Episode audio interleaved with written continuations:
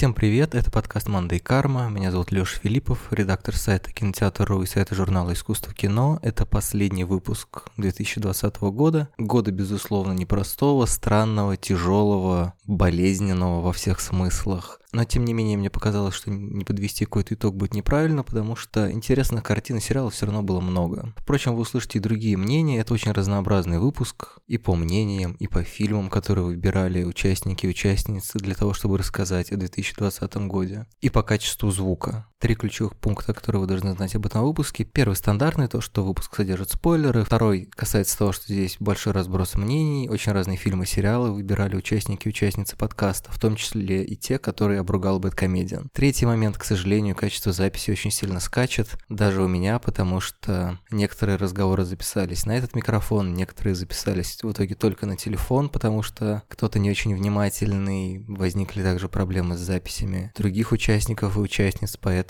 если вы требовательны к этому, то, возможно, вам стоит либо не слушать этот выпуск, либо проматывать на 15-20 минут те фрагменты и тех спикеров, когда вы понимаете, что вашим ушам очень больно. Если не больно, замечательно, вам будет, я думаю, довольно интересно, потому что это самый длинный и самый разнообразный подкаст, каким мне и представляется 2020 год. Длинный, разнообразный, со своими заскоками и проблемами. И тем не менее, чтобы как-то его систематизировать, а не погрузиться просто хаос мнений, я предлагал всем говорящим такую схему. Первый вопрос касался фильма «Довод», как самого расхайпленного, самого большого, самого обсуждаемого фильма этого года. Вторая, соответственно, посвящена тем фильмам и сериалам, которые уже понравились моим собеседникам и собеседницам. Это тоже очень интересная драматургия, всех она разная, поэтому я надеюсь, что вам будет интересно вместе с нами попрощаться с 2020 и вспомнить, каким он был, каким он мог бы быть, если бы, возможно, вы смотрели те же фильмы и сериалы, которые смотрели те, кто сегодня выступил, а может быть какие-то важные, на ваш взгляд, произведения не попали в этот список. Ну что ж, для этого всегда есть комментарии.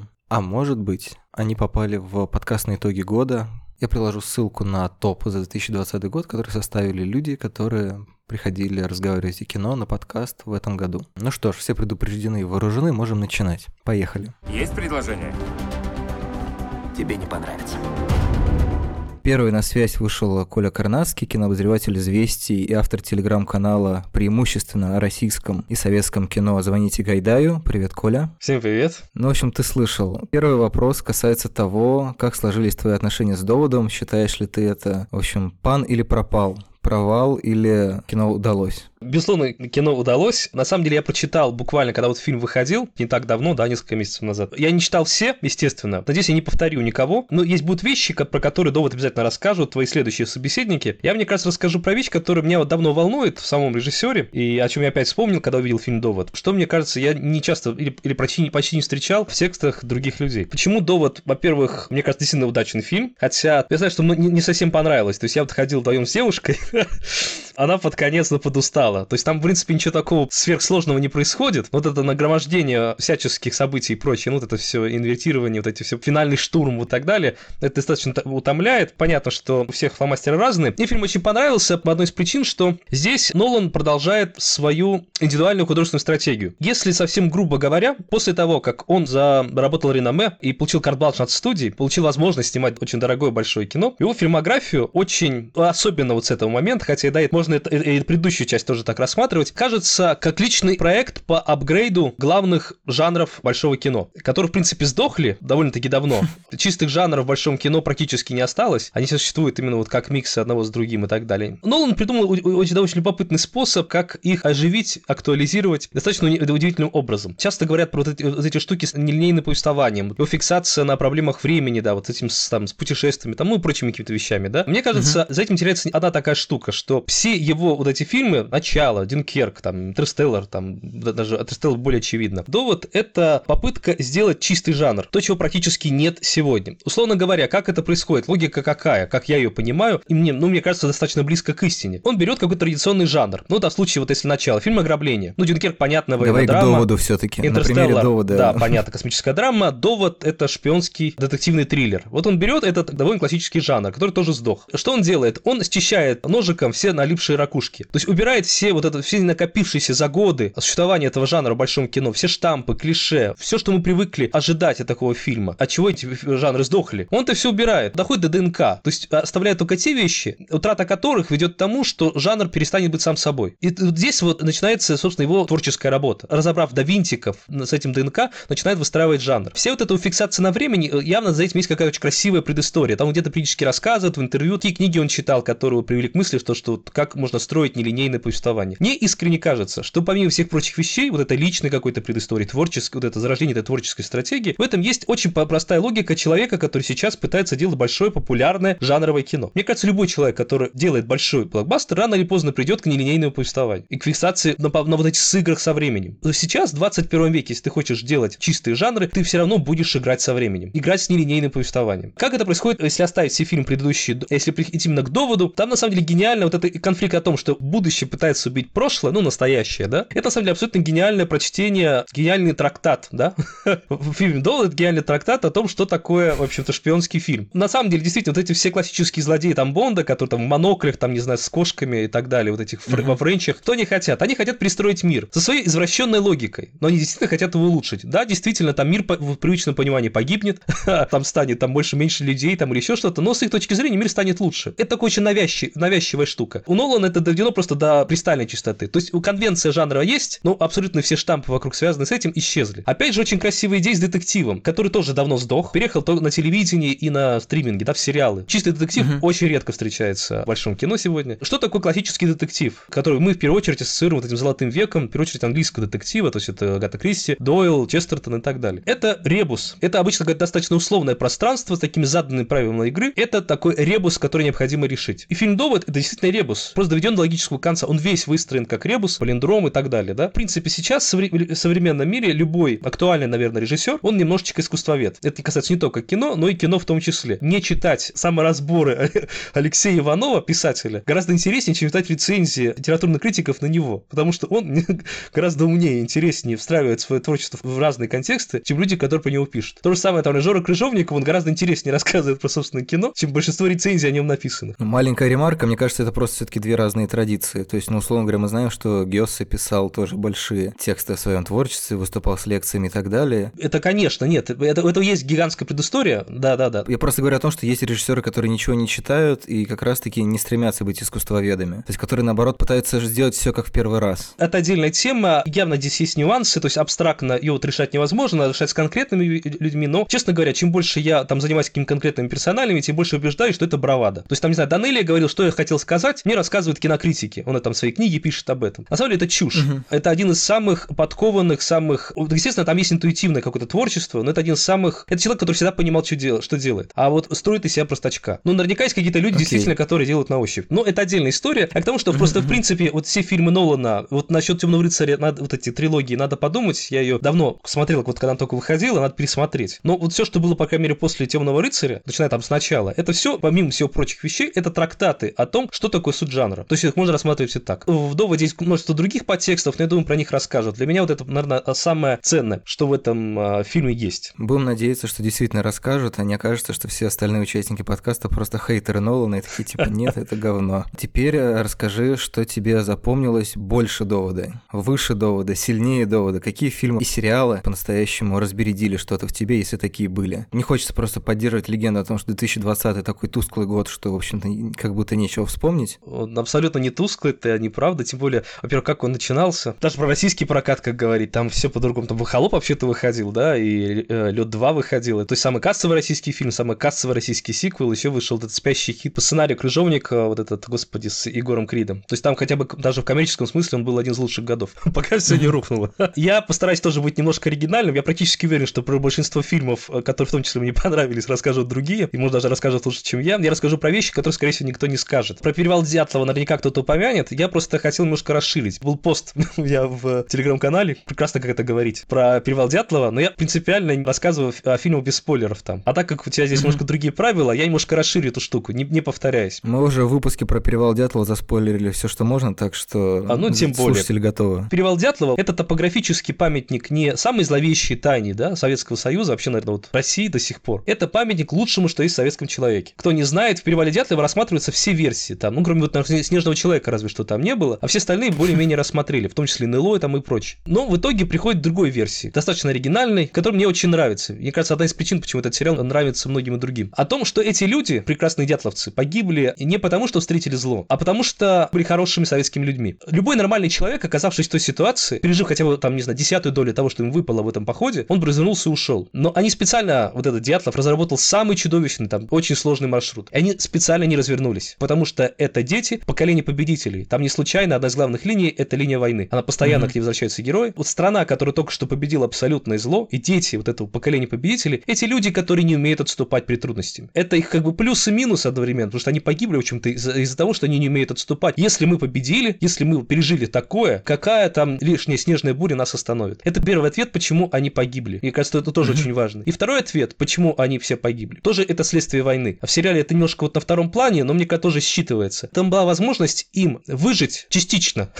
Там были варианты развития событий, когда вот часть людей оставить и попытаться выжить оставшимся. Но mm-hmm. эти люди не могли себе позволить кого-то оставить из своих. Они решили рискнуть, попытаться выжить, но всем. В итоге погибли все. Это тоже следствие войны. Я очень кратко расскажу, просто тоже очень сложная тема, по ней очень сложно говорить грубо и просто и быстро. Но просто надо понимать, какой был Советский Союз до войны, до Великой Отечественной войны, вот этот сталинский режим. Это было сверхтоталитарное государство. Это страна, которая только что пережила коллективизацию, индустриализацию, репрессии. И сложно поверить, что в 20 веке государство может так издеваться над собственными людьми. Это было сверхтоталитарное общество, которое контролировало все. Очень много было, ну, стенок, наверное, да, между людьми. Общество было атомизировано. То есть, с одной стороны, оно было вроде бы коллективистское, при этом абсолютно атомизированное. Любого человека можно было натравить на другого, признать там врагом народа и так далее. Это мы до сих пор не понимаем, до какой степени это общество контролировалось идеологией. Что произошло в Великой Отечественную войну? Это же чудовищное было, страшное, жуткое. Почему о нем э, люди вспоминают с ностальгией? Потому что произошла стихийная демократизация. Государство, как это ни странно, а может это закономерно на самом деле, в годы войны оно ослабло. Вот эти все нарушенные личностные связи, которые были нарушены вот предыдущим десятилетиями, они восстановились. Это, в общем-то, время Великая Отечественная война превратила советский народ в единое целое. Именно тогда появился настоящий Советский Союз. И до сих пор это угу. очень важная веха в истории нашей страны. Почему ощущение того, что рядом с тобой друг, и что ты не можешь бросить вот этого человека в беде, это тоже следствие войны. Люди, пережившие такой ад, они не имеют права оставить человека, своего друга, своего товарища угу, в беде. Угу. Для меня вот это самая важная вещь в перевале Дятлова. Расскажешь о чем-то еще? Да, про то, что, наверное, никто сегодня не вспомнит по понятным причинам, потому что это читерство. На самом деле, это мое личное впечатление, хотя фильм прошлого года. Это фильм «Текст». Есть небольшое маленькое оправдание, потому что есть сериальная версия фильма «Текст», она вышла в этом календарном году. Поэтому, может быть, отчасти хотя бы можно хотя бы так приписать. В общем, я фильм «Текст» посмотрел только сейчас, в этом году, абсолютно недавно. Фильм меня перепахал, я скажу честно. А, я так понимаю, что критика была довольно кислая, поправь меня. Я читал буквально там две рецензии. Слушай, ну мне кажется, что скорее хвалебная, чем нет. А, хвалебная? Ну, я, отлично. Я не впечатлился. Просто из-за нашей переписки ты, возможно, подумал, что фильм «Текст» как-то не очень любят. Нет, я, я читал какие-то вещи, две рецензии, мне кажется. Они такие были кислые, мягко говоря. Ну, не ругательные, но кислые. А я просто кратко объясню, что в этом мне нравится. Помимо прочих вещей, меня поразили амбиции. Для триллера достаточно дорогой фильм. То есть это ну, такое зрительское кино. Но степень, вот масштаб амбиций авторов, его даже в мировом кино, ну то есть там, не знаю, в американском кино, фильмов на таком уровне проблематики практически не снимают сегодня. Это же фильм о том, что мы живем в обществе, не, то, ну, не только мы, Россия, но в целом, лишенной эмпатии. О том, как сложно, о том, как практически невозможно. Вот нас жизнь так заставляет, что мы не можем проникнуться симпатией, полюбить ближнего своего. Уже прихожу на христианский язык, но в части, да, это христианское, в общем-то, кино, так что, наверное, в принципе, можно. это продолжает линию Перевала Дятлова, которую ты начал, так что все нормально. Отчасти да. И это фильм об искуплении. Чудовищно редкая вообще проблематика в большом кино. А это фильм действительно вот абсолютно библейском смысле по искуплению. Там много что можно этому фильму предъявить, но я, в частности, читал. Все ругали безвкусный финал. Это где вот Асмус. На могилке, Последние да. пару минут. Ну да, на могилке. Как раз, мне кажется, это, это на самых трогательных сцен и финалов вообще в новейшем российском кино, который я видел. Одной этой сценой э, режиссер превратил этот фильм в жизнеутверждающий. Но я не буду подробно рассказывать, и все, кто захочет посмотреть, поймет. Потому что жизнь продолжается. И не то, что жизнь продолжается, а о том, что про его жертву, про то, что он сделал, люди знают. А что стоит с ребенком, то все, что он делал, спас ребенка, спас жизнь Асмус и так далее, да. То, что она пришла на его могилу, это показатель то, что если на том свете что-то, то есть он там, понимаете, он там же идет к матери, да, чтобы показаться с ней. Там да, жуткая да, сцена, да. это смерть и так далее. Можно быть атеистом, да, то есть можно верить, не верить, если там что-то на том свете. Но это ощущение того, что вот он прожил жизнь не зря, короткую жизнь, безусловно, потому что он спас две человеческие жизни, и последний выбор, который он сделал, то есть он предпочел умереть, но умереть, он же телефон специально оставил, чтобы труп нашли. Это поступки большого человека. То есть, несмотря на то, что он творил, и как он жил, и что фактически он уже убийца, вот этим финальным поступком он превратился, ну, про такое не только российское, а вообще мировое кино не снимает. Поэтому я, честно говоря, удивился. Для меня это гигантское открытие. И, наверное, последняя вещь. Вот за за что, наверное, я грибу точно. Это снова отечественное или ты что-то для разнообразия Про отечественное. Да, возьмешь? про иностранные так расскажут. Я, раз у меня телеграм-канал ну, про российское кино, пусть будет так. Я хочу сказать пару копеек про фильм «Союз спасения», который, в общем, ну, прям запинали героически. Все выключили подкаст. Да, я представляю, что. Я, ну, то есть, это фильм абсолютно его там маргинализировали, да? Про него вообще говорить невозможно. Я его посмотрел буквально тоже, ну, там, неделю назад, да, наверное. Смотрел со скепсисом, честно. То, что вот я примерно читал, что мне доносилось, мне это, конечно, не нравилось. Фильму очень не повезло. Он выходил буквально спустя несколько месяцев, кто забыл, после летних протестов. Это когда молодежь, в том числе очень юные молодые люди, выходили на улицы, протестуя против недопуска оппозиционных кандидатов в выбор Мосгордуму. То есть там был чудовищный Вентилово, судебный процесс, и все как обычно. И вот этот фильм выходит спустя несколько месяцев про декабристов, да, которые находят на площадь, их жестоко подавляют. Все пассические рецензии были о том, что стыдно, стыдно такое кино снимать, что якобы это пропагандистское кино о том, что протестовать это плохо, что власть права, что она применяет насилие. Ну, примерно как-то так. С этим же духом я начал смотреть фильм. И неожиданно для себя ничего подобного я там не обнаружил. Вот вообще. Это абсолютно не пропагандистское кино. Ну, то есть я не видел там никакой пропаганды, потому что там, в принципе, декабристы это положительные люди. Я где-то читал, что там есть идеализация царя. Типа Александра Первого, что вообще-то неправда, что он там реально как-то, ну, малодушный человек. И Николай Первого, mm-hmm. который, мне кажется, великолепно играет Колесников из «Движения вверх». Да по нему уже видно, mm-hmm. что он надменный хер. Его, блин, там никто ненавидит. Там дворцовый переворот Милорадович устраивает, чтобы не допустить высокомерное чмо к власти. Там есть сцена, где он уже типа царь, там часть уже приняли присягу ему, и им кричат типа «Ура!» царю Николаю. И там э, люди, вроде уже принявшие присягу, ну, кричат «Ну, ура!» А там рядышком на площади кричат «Ура!» Константину и кричат, ну, в разы просто по децибелам сильнее. Ну, там видно, что, мягко говоря, это не положительный персонаж. Там есть только один отрицательный, всех остальных можно понять и принять. И это фильм не про то, что приставать-то плохо. Это фильм про другое. Это про то, что в какой-то момент человек, оказавшийся у власти, ну, можно сказать, это даже не спойлер, Александр Первый, оказавшийся у власти, которому истории было суждено совершить великую историческую роль, он оказался вот этого предназначения недостоин. Он оказался слабее, оказался трусливее. И этим своим решением, вот этим высокомерием отчасти, неумением снизойти до, собственно, до общества, ради которого, собственно, он царь, этим он загнал страну и многих прекрасных людей, и свою семью в том числе, и империю в целом, в историческую ловушку. Этот фильм про то, что все, все прекрасны, всех можно понять, но все оказались в исторической ловушке. Всех жаль. На самом деле становится очевидно, если досмотреть фильм до конца, до последней сцены. Здесь совершенно очевидным образом становится понятно, что если искать там какие-то вот практически применимые, прикладные к современной нашей общественно-политической ситуации вещи, выводы, это не о том, что протестовать не надо. Это о том, что стены Новогорева не до такой степени толстые, что если упустить момент, когда нужно принять правильное решение, никакие стены Новогорева не спасут. Об этом, собственно, кино. Это абсолютно диссидентское, настоящее антисоветское кино, снято за государственные деньги. Кто сидит в Новогорево? Объясни. А, ну это непонятно. резиденция президента. А, у него же сейчас несколько резиденций. Ну это основная. Это, как правило. Я думаю, это такая красивая, чтобы не попасть под статью, я так красиво сформулировал. Ну ладно. Последние очень вещи про союз спасения, уже передам слово другим. Там действительно есть вопросы большие к этому фильму. Это не выскажу, идеальное кино, абсолютно нет. Много вопросов, в частности, к финальной монтажной сборке. Там явно не хватает минут 20 еще. Но в отличие от Викинга, где вырезали, мне кажется, час вообще от снятого материала, это кино можно смотреть, там все понятно. Писали, что там что-то ни черта не понятно. Неправда, там абсолютно все логически объяснимо. Ну, просто надо немножко слушать, там немножко на разговорах все держится. Еще последнее, предпоследнее. Бравировать образованием последнее дело так это вообще недостойно дискуссии, но я к тому, что просто вышел обзор Бэткомедии, на который не смотрел. Он там, я насколько понимаю, как раз типа обозревает с точки зрения исторической вот, достоверности. Этот обзор я не видел, в общем-то, мне, мне Бэткомедия не очень интересно. Я к тому, что просто я учился на истфаке, на каком-то там курсе я писал курсовую по декабристам. Я как молодой идиот, я прочитал практически все, что смог найти. Не все, конечно, mm-hmm. потому что декабрист это одна из самых популярных тем советской историографии. Но я прочитал основные монографии, я читал источники. Все вещи, которые расходятся с исторической действительностью в этом фильме, они художественно оправданы. Там нет вот сознательной тупости. Там видно, что люди проработали, например, там абсолютно линия Милорадовича, она, например, абсолютно соответствует воспоминаниям мемуаров. То есть он, мне кажется, там слова не говорит такого, чего он не говорил в мемуарах, в воспоминаниях тех или иных людей, имею в виду, о нем. Ну и так далее. То есть это фильм действительно исторически достоверный, насколько это возможно. Но самое главное, там есть художественная правда, которая описывает, как мне кажется, достаточно правдиво, что происходило тогда. И самое последнее. Я читал, что там не хватает художественности, не хватает каких-то больших идей, образов, там, метафор и так далее. Мне кажется, мы смотрели какое-то разное кино. Потому что я там видел какое-то количество, не очень много, но какое-то количество действительно отличных художественных идей. Уж совсем, если конкретно. Сцена на посиделках с шампанским, это еще только Союз спасения, это одна из первых сцен с этой тарелкой. Мне кажется, это отличный образ. И самое главное, финальная сцена, последние две финальные сцены, где вот играет Ансара, и не получается повесить с первого раза главных героев. Это тоже, я думаю, не спойлер. И последняя самая сцена, полуфантазия, полуфлэшбэк, тоже опять-таки шампанским и царем. Это одна из лучших сцен, которая, в общем-то, объясняет про этот фильм все. А что именно? Ты можешь расшифровать хотя бы одну из этих сцен? Ты просто их назвал? Ну, они понятны, они очень прозрачные. Кто хочет посмотреть, вот сейчас ближайшие последние секунд 15 слушать не надо. Там история про то, что перед смертью якобы, ну это не очень понятная штука, а главный герой, Муравьев Апостол, который играет Бичевин, он видит полуфантазию. То есть не то, как это было в реальности, а то, как это могло бы быть. Где он,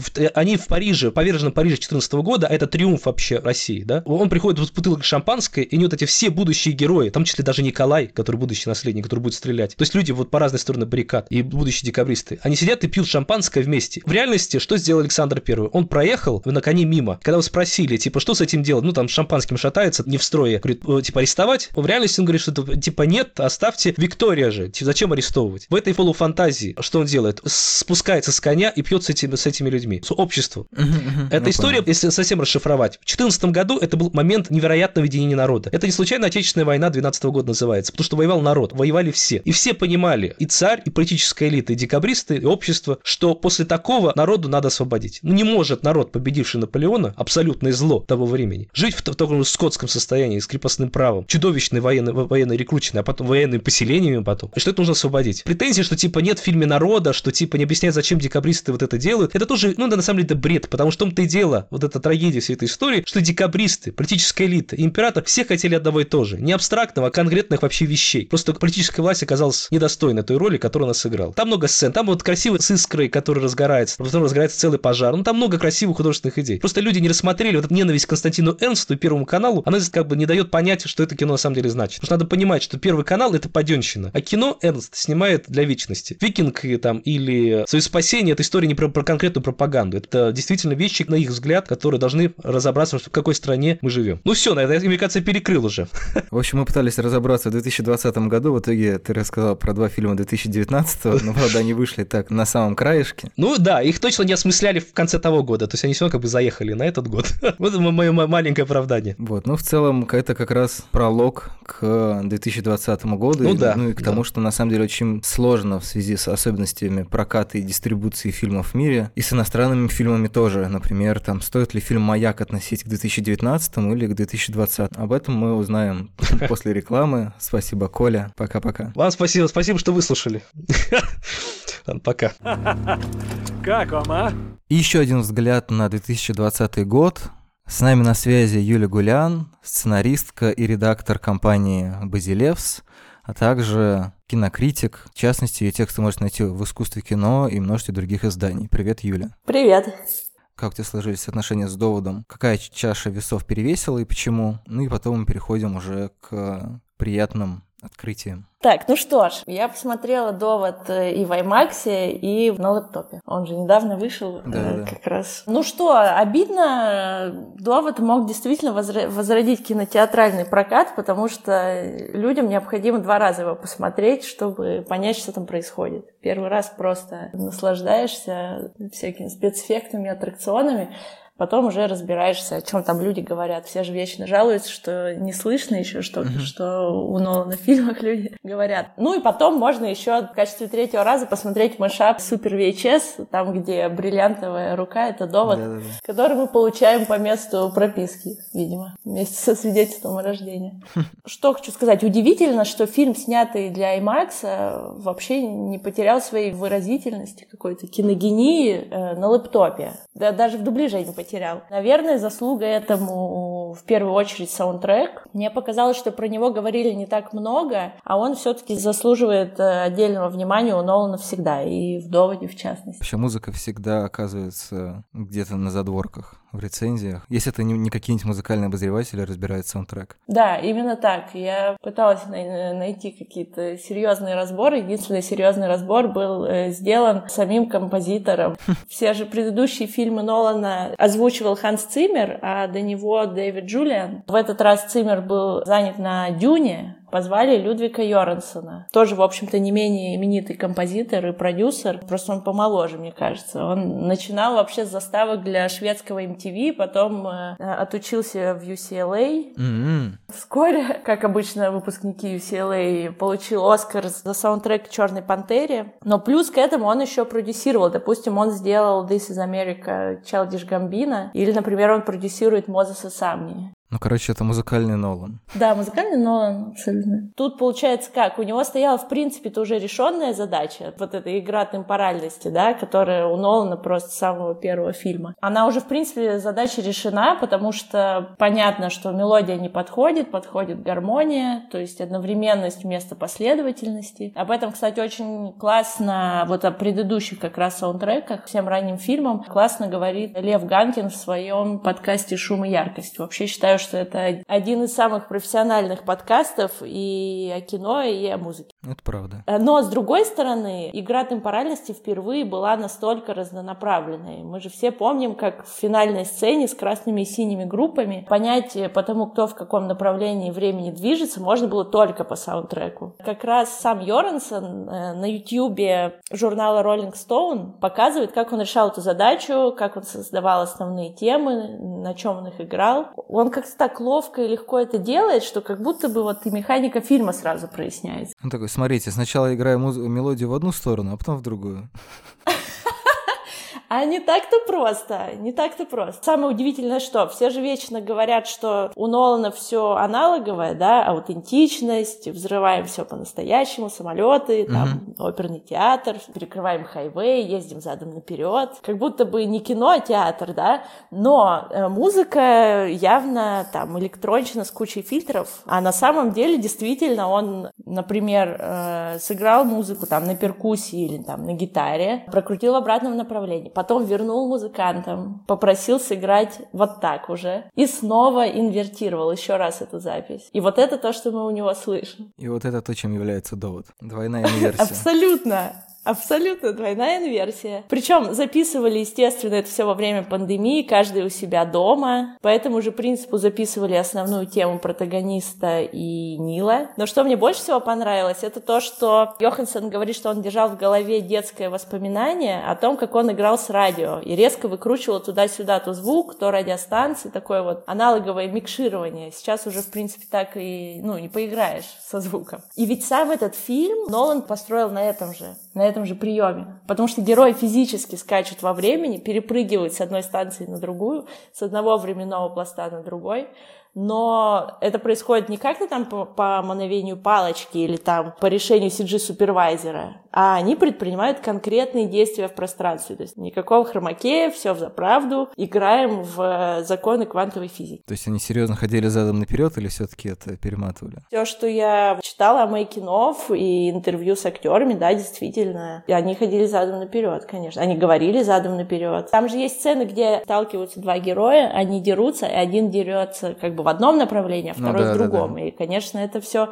staged, поставлено. Это не, ну, невозможно сделать никак. Или, например, там был классный момент, Трэвис Скотт, да, мы слышим его рэпчик на титрах. Йорансон взял э, его голос и распылил на всю музыку. Раскидал такой мел- мелкой россыпью по саундтреку фильма. А, нифига, интересно его невозможно услышать как голос, невозможно определить как голос. Смысл в том, что довольно специфический тембр, действительно, он звучит сам как вот такой музыкальный инструмент из, из будущего, то есть ты не понимаешь источник. Э. Ну, в общем, как мне кажется, ясно из этого рассказа, довод э, скорее впечатлил тебя. Но, тем не менее, в списке сокровищ сердца его нету. Я просто так потихоньку перехожу к ним, да, я последнее скажу, я не то чтобы фанат Нолана, вот мне очень понравилось, как Лев Ганкин сравнил Нолана с группой Muse. Я не фанат группы Muse. Ну, то есть вот эта гигантомания, да, uh-huh, стремление к каким-то большим темам, это все, конечно, впечатляет, но я выбираю Тома Йорка. Ну, в общем, тебе было прикольно покопаться, и как в рамках какого-то mm-hmm. ивента, условно говоря, концерта, может быть, классную энергетику ты словила, но при этом не любовь. Ну, наверное, ну, наверное. Это интересный эксперимент, и действительно очень многие вещи, которые не были сделаны в кино. Для индустрии это, конечно, важный фильм, а для души, наверное, не самый важный. Ну, там, в общем-то, и для души, наверное, ничего нет. Там же нету никакой линии, в общем-то, сентиментальной. Ну, номинально она есть, но именно что номинально. Она как? Линия нотного стана прописана. Ну, линия пунктирная. Да. Ну, давай перейдем тогда к тому, что для души. Я предвижу, что будет много индюшатины, то есть инди-кино. Да, ты все угадал. Ну что, начнем тогда с русских. Самые независимые. в моем топе. Самые независимые, максимально инди. Мне очень понравился фильм «Город уснул». Это дебют ученицы Мамули и преподавательницы МШНК Марии Игнатенко. Его показали в Берлине в программе «Форум», но там он остался без награды, и у нас он как-то незамеченно прошел. Но, впрочем, у нас все в этом году прошло незамеченным, кроме, не знаю, сериала «Чики». А тут же дебют и сильный, и самобытный. Кстати, вот он вышел же параллельно с «Доводом» практически. И мне кажется, что он вот так невольно продолжил, развил всю ту же вот игру темпоральности. Потому что тоже, кстати, и детективный фильм, и в нем тоже все переплетено, и прошлое будто обгоняет немножко, как-то затмевает настоящее, и будущее тоже затмевает. И вот этот вот уснувший, заледеневший город, чем вообще не Нолановский эксперимент э, с той же инвертированной энтропией? Ну, как вариант. Я, к сожалению, в Берлине не успел его посмотреть. Как у нас любят говорить, симметричный ответ. Второй русский фильм, который очень мне понравился, это короткий метр Максима Печерского, видеохудожника, режиссера. Называется «Год белой луны». Этот фильм получил одну из наград на Московском фестивале экспериментального кино этим летом, угу. и он сплетен из э, гениальных, ну, видимо, потому что реальных, закадровых разговоров режиссера со своей мамой. Она поет в караоке, она просит сына встретить э, день рождения в белом, потому что грядет год белой луны. Она верит в астрологию, и в то же время она, например, игнорирует гомосексуальность своего сына. А в то же время он как-то старается не говорить о ее болезни, а вместо этого говорит о своих снах. И mm. при этом на экране э, мы видим то, что мы обычно видим, наверное, вот таким ловим блуждающим взглядом, когда говорим по телефону с родителями. Изредка меняющийся пейзаж родной квартиры. И вот в этих каких-то местами бережливых, местами ранящих моментах умолчания проявляется, в общем-то, и тоска, и какая-то вот ясность, и любовь. По-моему, очень тонкая работа, удивительная. Звучит офигенно. Про разговоры с матерью я смотрел в Берлине польский мультфильм «Убей это и покинь этот город», совершенно депрессовый, угу. как бы нарисованный от руки. Там тоже режиссер записывал э, речь своей матери, какие-то диалоги для мультфильма. Он успел записать их буквально перед тем, как она умерла, и вот он осмысляет, как бы потерял обоих родителей. Ну, он довольно взрослый уже мужчина, преподаватель в школе для аниматоров. Там такой мужик с дредами, кажется, лет за 50. Тоже вроде вот этот разговор, но, получается, не совсем случившийся, обратил в такую форму. Ну, интересно, да, нас подключают такие вещи. Каждый раз противостоять их обаянию просто невозможно. Но я не уверен, что вот этот мультфильм я советую польский, потому что он слишком мрачный, причем в, в той мрачности, в которой ты не находишь удовольствия. То есть мрачность Кауфмана, например, mm-hmm. она как-то тебя так убаюкивает, дай мне руку тьма, что называется. Да, а вот с да. э, польским, не знаю, то ли эстетически, то ли это действительно такой мощный опыт, который очень сложно в себя вместить, то ли я был не настроен. В общем, поэтому просто заметка на полях. Понятно. Нет, здесь абсолютно вот, э, как называется, как слышится, так и пишется. Год белой луны, так вот он э, очень светлый фильм, действительно несмотря на разговоры. Вот. И третий фильм, ну, это сериал, но не могу про него не сказать, потому что, мне кажется, он самый недооцененный нашей высоколобой кинокритикой. Русский сериал называется «Внутри Лапенко». Теперь уже второй сезон, чуточку даже третий. Ну, мне просто кажется, что он выделяется принципиально другим подходом комическому. Вроде бы режиссер Алексей Смирнов прошел и КВНовскую школу, и стендап-школу, но он, ну, видимо, это еще, ну, естественно, заслужил заслуг самого Лапенко, что он находит комическое не в каком-то анекдоте или там парадоксе, а именно в языке. Да, все вот эти уже ставшие мемами, вот эти фразы типа «отдаю вам все свои должные», «на проблемку напали», «волосы стынут в жилах». Это же все речь э, неловких, пойманных там врасплох людей. Так говорили герои служебного романа, так говорили эти шукшинские чудики, так говорил бравирующий э, герой Фрунзика Мкртчяна в «Мимино». Угу. Это практически поэтическая метонимия. На ней юмор Жванецкого строился. При этом он ловит же сами типажи. То есть он рассказывал в интервью, что инженер частично списан с Тарковского. Да, безусловно. Да, вот он говорил, да, что это такой советский человек, да, советский язык. Это как радио. Если, если мы продолжаем все сравнивать немножко с доводом, то это тоже как радио, где ты ловишь какую-то волну, но так она немножко mm-hmm. расфокусирована, а может быть даже иногда получается, что два радио играют одновременно. И вот Лапенко как будто существует в двух регистрах. Один это такой YouTube-регистр, где все такое типа, ну, ски... угу. ну, Инстаграм или YouTube. Скетч, э, вроде как просто погремасничать, сделать какую-то физическую миниатюру. Этом к этому добавляет еще, ну, как он это пытается представить, супер подсознательно какие-то маски и какие-то голоса одновременно. И получается действительно такое очень странное сочетание, как будто бы супер знакомого и при этом чего-то нового. Да, абсолютно. И я читала все комментарии под э, сериалом. Удивительно, что люди пишут, чувствую ностальгию по времени, которое не застал, да, по 80-м, там, начало 90-х. Мы все это в лучшем случае очень плохо помним. Но я думаю, что здесь парадокс в том, что это время просто особо никуда не делось, да, и тот факт, что ребятам не пришлось для съемок фактурить под 80-е современные локации никакие, это, в общем-то, красноречивое доказательство этому. Но, может быть, еще дело в том, что вот эти его герои, да, он же как бы собирает такой атлас мнемозины. Герои и все, что мы видим, да, вот там, например, в квартире инженера, да и вообще весь сериал, то есть это и артефакт, и в то же время и метод изучения вот этих архетипов позднесоветских или постсоветских, да, там инженер, журналист, лидер ОПГ, рокер, э, все такое. И эти герои же вечные. И можно сказать, что, допустим, тот же инженер, когда он говорит о тщетности выборов или о том, что он э, рад производить ненужные вещи, зато он никому вред не приносит. Это же, ну, такой разговор миллениалов, которые такими родились, они просто зажаты между такими бойкими зумерами и пробивными бумерами. И создатели, и зрители — это миллениалы. Поэтому им и нравится. Я так думаю. А все таки первый и второй сезон, ощутил ли ты какую-то разницу? Что-то поменялось стилистически, нарастили масштаб? Что ну, там, бог появился, в конце концов?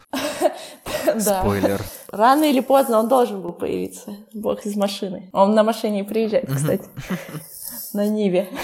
естественно, на белой Ниве. А мне поначалу второй сезон показался как раз перегруженным, и вот эта массовка всегда казалась менее выразительной, чем отдельные герои. Все-таки сила героев Лапенко в том, что они говорят, да, в их речи, она самая, самая точная. Но потом это все обозначилось какой-то драматургической необходимостью и вырулило, мне кажется, на очень достойный уровень. Окей, давай потихонечку будем рулить к финалу. Давай для разнообразия что-нибудь иностранное. А, знаешь, как в караоке. А давайте что-нибудь иностранное, сба сбацайте нам. Так, ну что, наверное, это что-то из санденсовского вот этого набора. Который я ждал, да?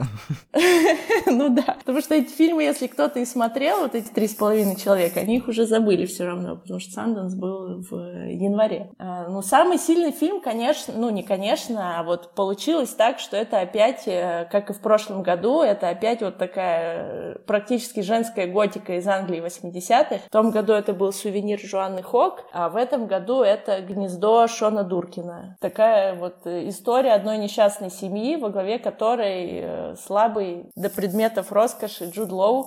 Он живет непосредством, получает новую должность, и плюс еще вот эта гламурная эпоха 80-х. Это все обязывает его просто шикануть. Они переезжают в жутковатый дом, похожий на вот этот типичный готический дом, который сводил с ума и героиню невинных Клейтона и, не знаю, хичкоковскую Ребекку. Там э, разворачивается такой тихий ужас да, от узнавания э, монстра в самом близком человеке. Очень тонкая работа и визуально, и психологически.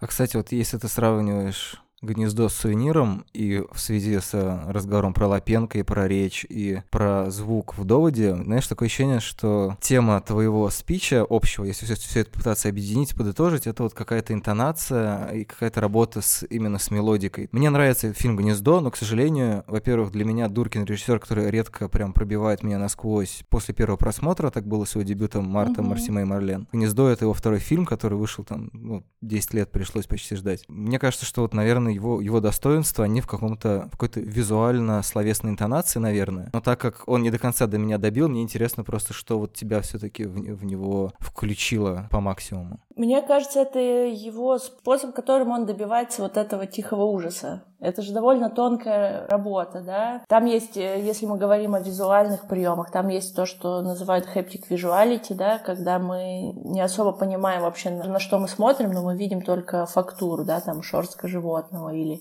поверхность кожи. или мы догадываемся о, о том, что чувствует персонаж не по его лицу, потому что лица мы не видим, а, допустим, потому как чуть-чуть напрягаются плечи. А, то есть много неиз- неизвестного в кадре много неочевидного в кадре. Uh-huh. Например, он очень любит такой прием. Допустим, вот Джуд Лоу говорит по телефону, мы отъезжаем от него, но мы не слышим, что он говорит, вместо этого просто шуршит листва. Да, Это да, вообще довольно, довольно тревожная вещь. Как и во всех фильмах, по-моему, которые мы сегодня обсуждали, действительно, вот звук э, образует какую-то собственную движущуюся форму, которая подсвечивает, наверное, глубину проживаемого момента. Но очевидно, что в 2021 году нам нужен подкаст про работу звука в кино. Да есть уже он. Все, лучше не будет. Нет, ну не на частных, как бы, все не разберешь. Это правда. Позовем Льва Ганкина, если он согласится. Я с ним не знаком. Маленькое, не обязательно сбудущееся обещание на 2021 год сделать выпуск про звук. Почему нет? Вдруг? Для подкастов сам Бог велел говорить про звук, а не про картинку. Это традиция школьного пересказа. Мы в подкасте «Три закрывающиеся скобочки» как раз говорили о том, что все таки рассказать кино — это тоже большой талант. Я уже потихонечку клоню к закату, но мне еще такая аналогия возникла. Мне кажется, что они, наверное, и по возрасту не сильно отличаются Дуркин с Брейди Корбитом, да, актером, который перешел в статус режиссера, потому что в детстве лидера, помнишь, там он тоже страшно любил показывать пустой коридор, то есть что-то происходит, ты ты ты ты ты потом пустой коридор mm-hmm. или камера две минуты пялится в стену, и ты немножко в недоумении, в хорошем недоумении, тебе реально стрёмно. То есть то, наверное, что я немножко недопрочувствовал в «Гнезде», потому что эти сцены, да, я, я тоже отмечал, и мне кажется, что, возможно, страшно как раз то, что ты не понимаешь, чьи глаза это. В кино мы же часто задумываемся о том, типа, чьими глазами мы смотрим на историю. И вот тут вот это присутствие да. чье-то, кого-то. Кто протагонист в конце-то концов? А оказывается, что это ты. Вот так все мы и завернули. Двойная инверсия. Подкаст «Манда и карма» в 2020 году и его итогов. Юля, спасибо большое. Спасибо тебе. Всем пока. Пока. Как вам, а?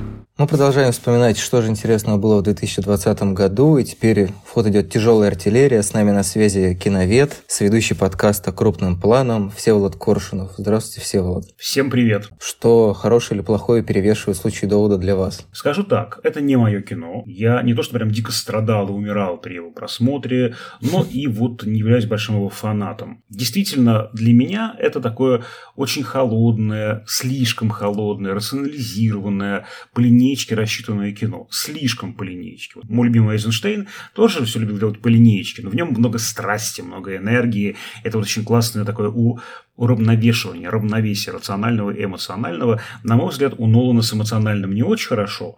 Ему всегда помогает музыка, актеры. Вот он как-то перекладывает как будто бы да, эту функцию на кого-то другого. Здесь я прекрасно понимаю, что при пятом, седьмом, десятом пересмотре кто-то с первого просмотра это видит, что эта история очень эмоциональная про дружбу. Или история про то, как женщина освобождается от лап капитала, от лап мужской такой абьюзивности, токсичной маскулинности. Понимаю, да, но это все так запрятано э, глубоко, далеко. Вот. А на поверхности здесь как раз такая очень расчетливая, очень холодная, на мой взгляд, палиндромическая конструкция, такая вот игрушка. Угу. Вот. Имеет право Нолан на эту игрушку? Да, конечно. Имею ли я право заскучать, разбирая этот кубик Рубика, собирая его? Да, конечно. Для меня самое ценное в этом фильме, и почему я, скажем так, к нему отношусь скорее положительно, да, и есть некое теплое отношение к этому фильму. Ну, поскольку я больше сейчас вот именно в последние годы и этот год увлекаюсь психотерапией, психологическими какими-то темами, то для меня важна вот какая тема. У нас безымянный главный персонаж, которого просто зовут протагонист. Это такая техническая, сухая, драматургическая штука, такая функция. Он функциональный элемент. Важная какая-то шестеренка, но одна из многих шестеренок. К финалу мы начинаем все больше и больше понимать, что он не просто какая-то шестеренка, и даже не главная шестеренка просто, а он двигатель. Он тот, кто запустил весь этот механизм. То есть он актант, он действователь, он тот, кто все это придумал, э, сочинил, сочленил и так далее. И там даже есть такая игра, э, на уровне сценария точно это есть, протагонист и депротагонист. Он э, превращается в депротагонист, то есть в того, кто отделен от функции, кто имеет конкретное наименование, кто не просто какая-то деталь, какой-то винтик в этой истории. Вот он превращается в творца собственной жизни. Для меня это очень важно. Для меня это самое ценное в фильме. Я из этого фильма забрал с собой из кинозала вот это. Вот, кстати, интересно, что, в общем-то, этот же мотив превращения протагониста с маленькой буквы в протагониста с большой, как это обыгрывается в субтитрах, это, в общем-то, одна из ключевых, как мне кажется, тем последних лет. И, может быть, переходя уже к фильмам, которые произвели на вас больше впечатления в этом году, фильмов и сериалов, напомню, мы не ограничиваем себя в формате, может быть, были похожие сюжеты? Или на самом деле для вас какие-то ключевые воспоминания связаны с совершенно другими приоритетами? А вот хороший вопрос, э, надо подумать. Правда интересная штука, подумаю. Прямо сейчас вот всю секунду, наверное, не скажу. Вообще у меня вот э, такое представление об этом годе, оно очень похоже на впечатление от фильма, который я знаю, что вы тоже очень любите. Для меня это может быть даже более значимая картина, чем «Довод» в этом году, потому что она очень похожа на этот год, на мой взгляд. Мое впечатление похоже на, на, на эту картину. Это «Думай, как все закончить» Чарли Кауфмана, потому что это очень странное, местами болезненное, правда очень холодное, почти физически ощущаемое. Вот это холодное произведение, такое тягучее повествование, которое как воронка затягивает внутрь. И это очень страшно. Там очень mm-hmm. высокий уровень тревожности, который очень похож на тот высокий уровень тревожности, который у нас есть в этом году. Абсолютно. Абсолютно, да, непонятно, что будет дальше, невозможность строить планы, такая, знаете, турбулентность, э, ощущение, что ты не можешь встать на какую-то твердую почву, потому что она все время у тебя уходит, ее кто-то все время выбивает. Я помню это весеннее ощущение, я как маньяк зачем-то смотрел на разных каких-то ресурсах, что там с заболевшими, что с выздоровевшими, что с умершими. Я просто подгонял эту цифру выздоровевших, чтобы она как можно быстрее сравнялась с этой цифрой заболевших. Мне как-то это было важно почему-то, потому что вот правда ощущение, что мир изменился, все изменилось, к прежнему миру мы не вернемся. Но в финале этого фильма возникает невероятное очищение. Ты понимаешь, что, может быть, и герой до конца не очистился, и, может быть, с ним этой трансформации не произошло. Но автор, наш любимый Чарли Кауфман, делает все, чтобы это случилось с тобой, с тем, кто по ту сторону экрана. Короче говоря, вот э, примерно то же самое случилось у меня, извините за личную подробность, после болезни. Я вот недавно uh-huh. переболел ковидом, и, собственно говоря, это прямо в концентрированном виде это невероятная тревожность, когда тело тебя не слушается, новая болезнь, где вообще непонятны симптомы. Они, конечно, изучены, но еще не до конца, очень мало uh-huh, ресурсов у медицины. Все очень прямо очень похоже, очень зарифмовывается, короче говоря. А в конце невероятное ощущение в том плане, что ты пересматриваешь свою жизнь, ты по-другому уже расставляешь акценты, ты иначе понимаешь, я про себя говорю, я иначе понимаю, что главное в моей жизни, а что не очень главное. Я, может быть, еще не сделал, ну, не принял каких-то решений по конкретному изменению да, своей этой раскладки практической уже, да, э, по нагрузке, там, по каким-то делам почему-то еще. Но я примерно начал думать про это, и я э, понимаю, что это была как-то не парадоксально и, может быть, не цинично звучит, полезная для меня практика. Цинично, конечно, по отношению к тем, кто гораздо э, более тяжело болеет и тем более, может быть, не перенес эту болезнь. Я, конечно же, не это имею в виду. Я очень конкретно про себя сейчас говорю, да.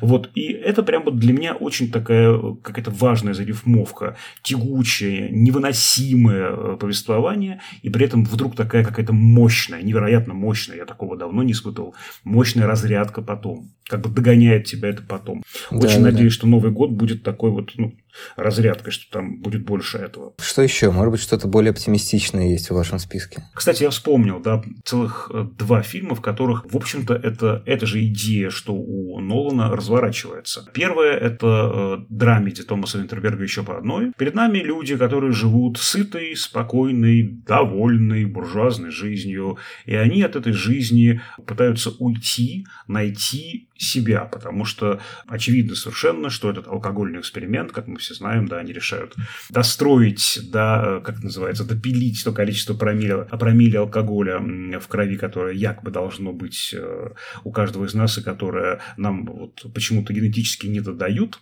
Вот э, понятно, что это все игра, а за этой игрой стоит э, некая психологическая дырка. Эти герои, понятно, что запивают что-то, заливают что-то внутри, каждый свое. И, в общем, общем-то, действительно мы видим, как наш э, основной персонаж вполне себе э, вот выходит из этого кризиса, я имею в виду Матса Микельсона, его персонажа, и как раз он вот э, уже не нуждается в этих подпорках, не нуждается в этих, ну, каких-то механизмах, которые помогают ему принимать эту жизнь, принимать себя в этой жизни, он пересматривает брак и понимает, что там много тоже инерции. Для меня вот ключевое слово в этом фильме инерция. Все uh-huh. персонажи этого фильма осознают чуть чудовищную силу инерции. Но я чуть помладше их, э, ну, вот, видимо, тоже эта инерция добирается до меня, эти инерционные процессы. Это ужасно, когда годами складывающееся что-то, хочется прямо очиститься от этого, и фильм призывает вот, лично меня это сделать. А вам кажется, что все-таки они очистились от этого? Потому что мне кажется, что финальный танец э, Матса Микельсона скорее такой пляской, а, ну, немножко отчаянный. То есть он все-таки не то чтобы очистился, сколько, может быть, заметил те рамки, в которых он существовал автоматически,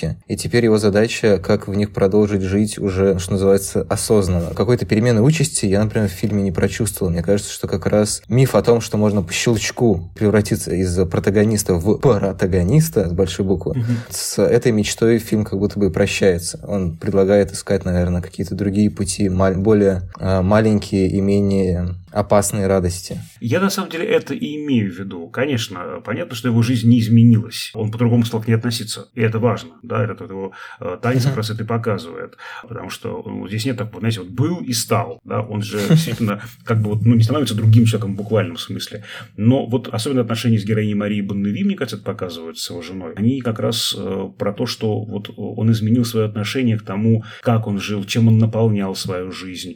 Да, у него теперь будет дорога по как бы иному наполнению этой жизни, безусловно. Конечно же, я согласен, э, что он э, не изменился в, в том голливудском смысле, да, вот когда, или там, или шекспировском смысле, как вот персонаж, да, входит в пьесу или фильм одним человеком, а выходит другим. Нет, это не та история, конечно, совсем не та. Но для меня это не менее, а может быть даже и более важно. Даже более uh-huh. честно, может быть, по отношению к э, зрителю, потому что, конечно же, каждый из нас тоже не меняется, а уж по щелчку то вообще невозможно. Ну да, это более жизнеподобный сценарий. Да-да-да, и ну, более честный, и более правильный, и, извините, как человек, который постоянно занимается своим весом, по, по крайней мере, думает об этом, да, все мы знаем, что резко худеть вредно, поэтому лучше скидывать по чуть-чуть, но равномерно. Это примерно то же самое, наверное, да.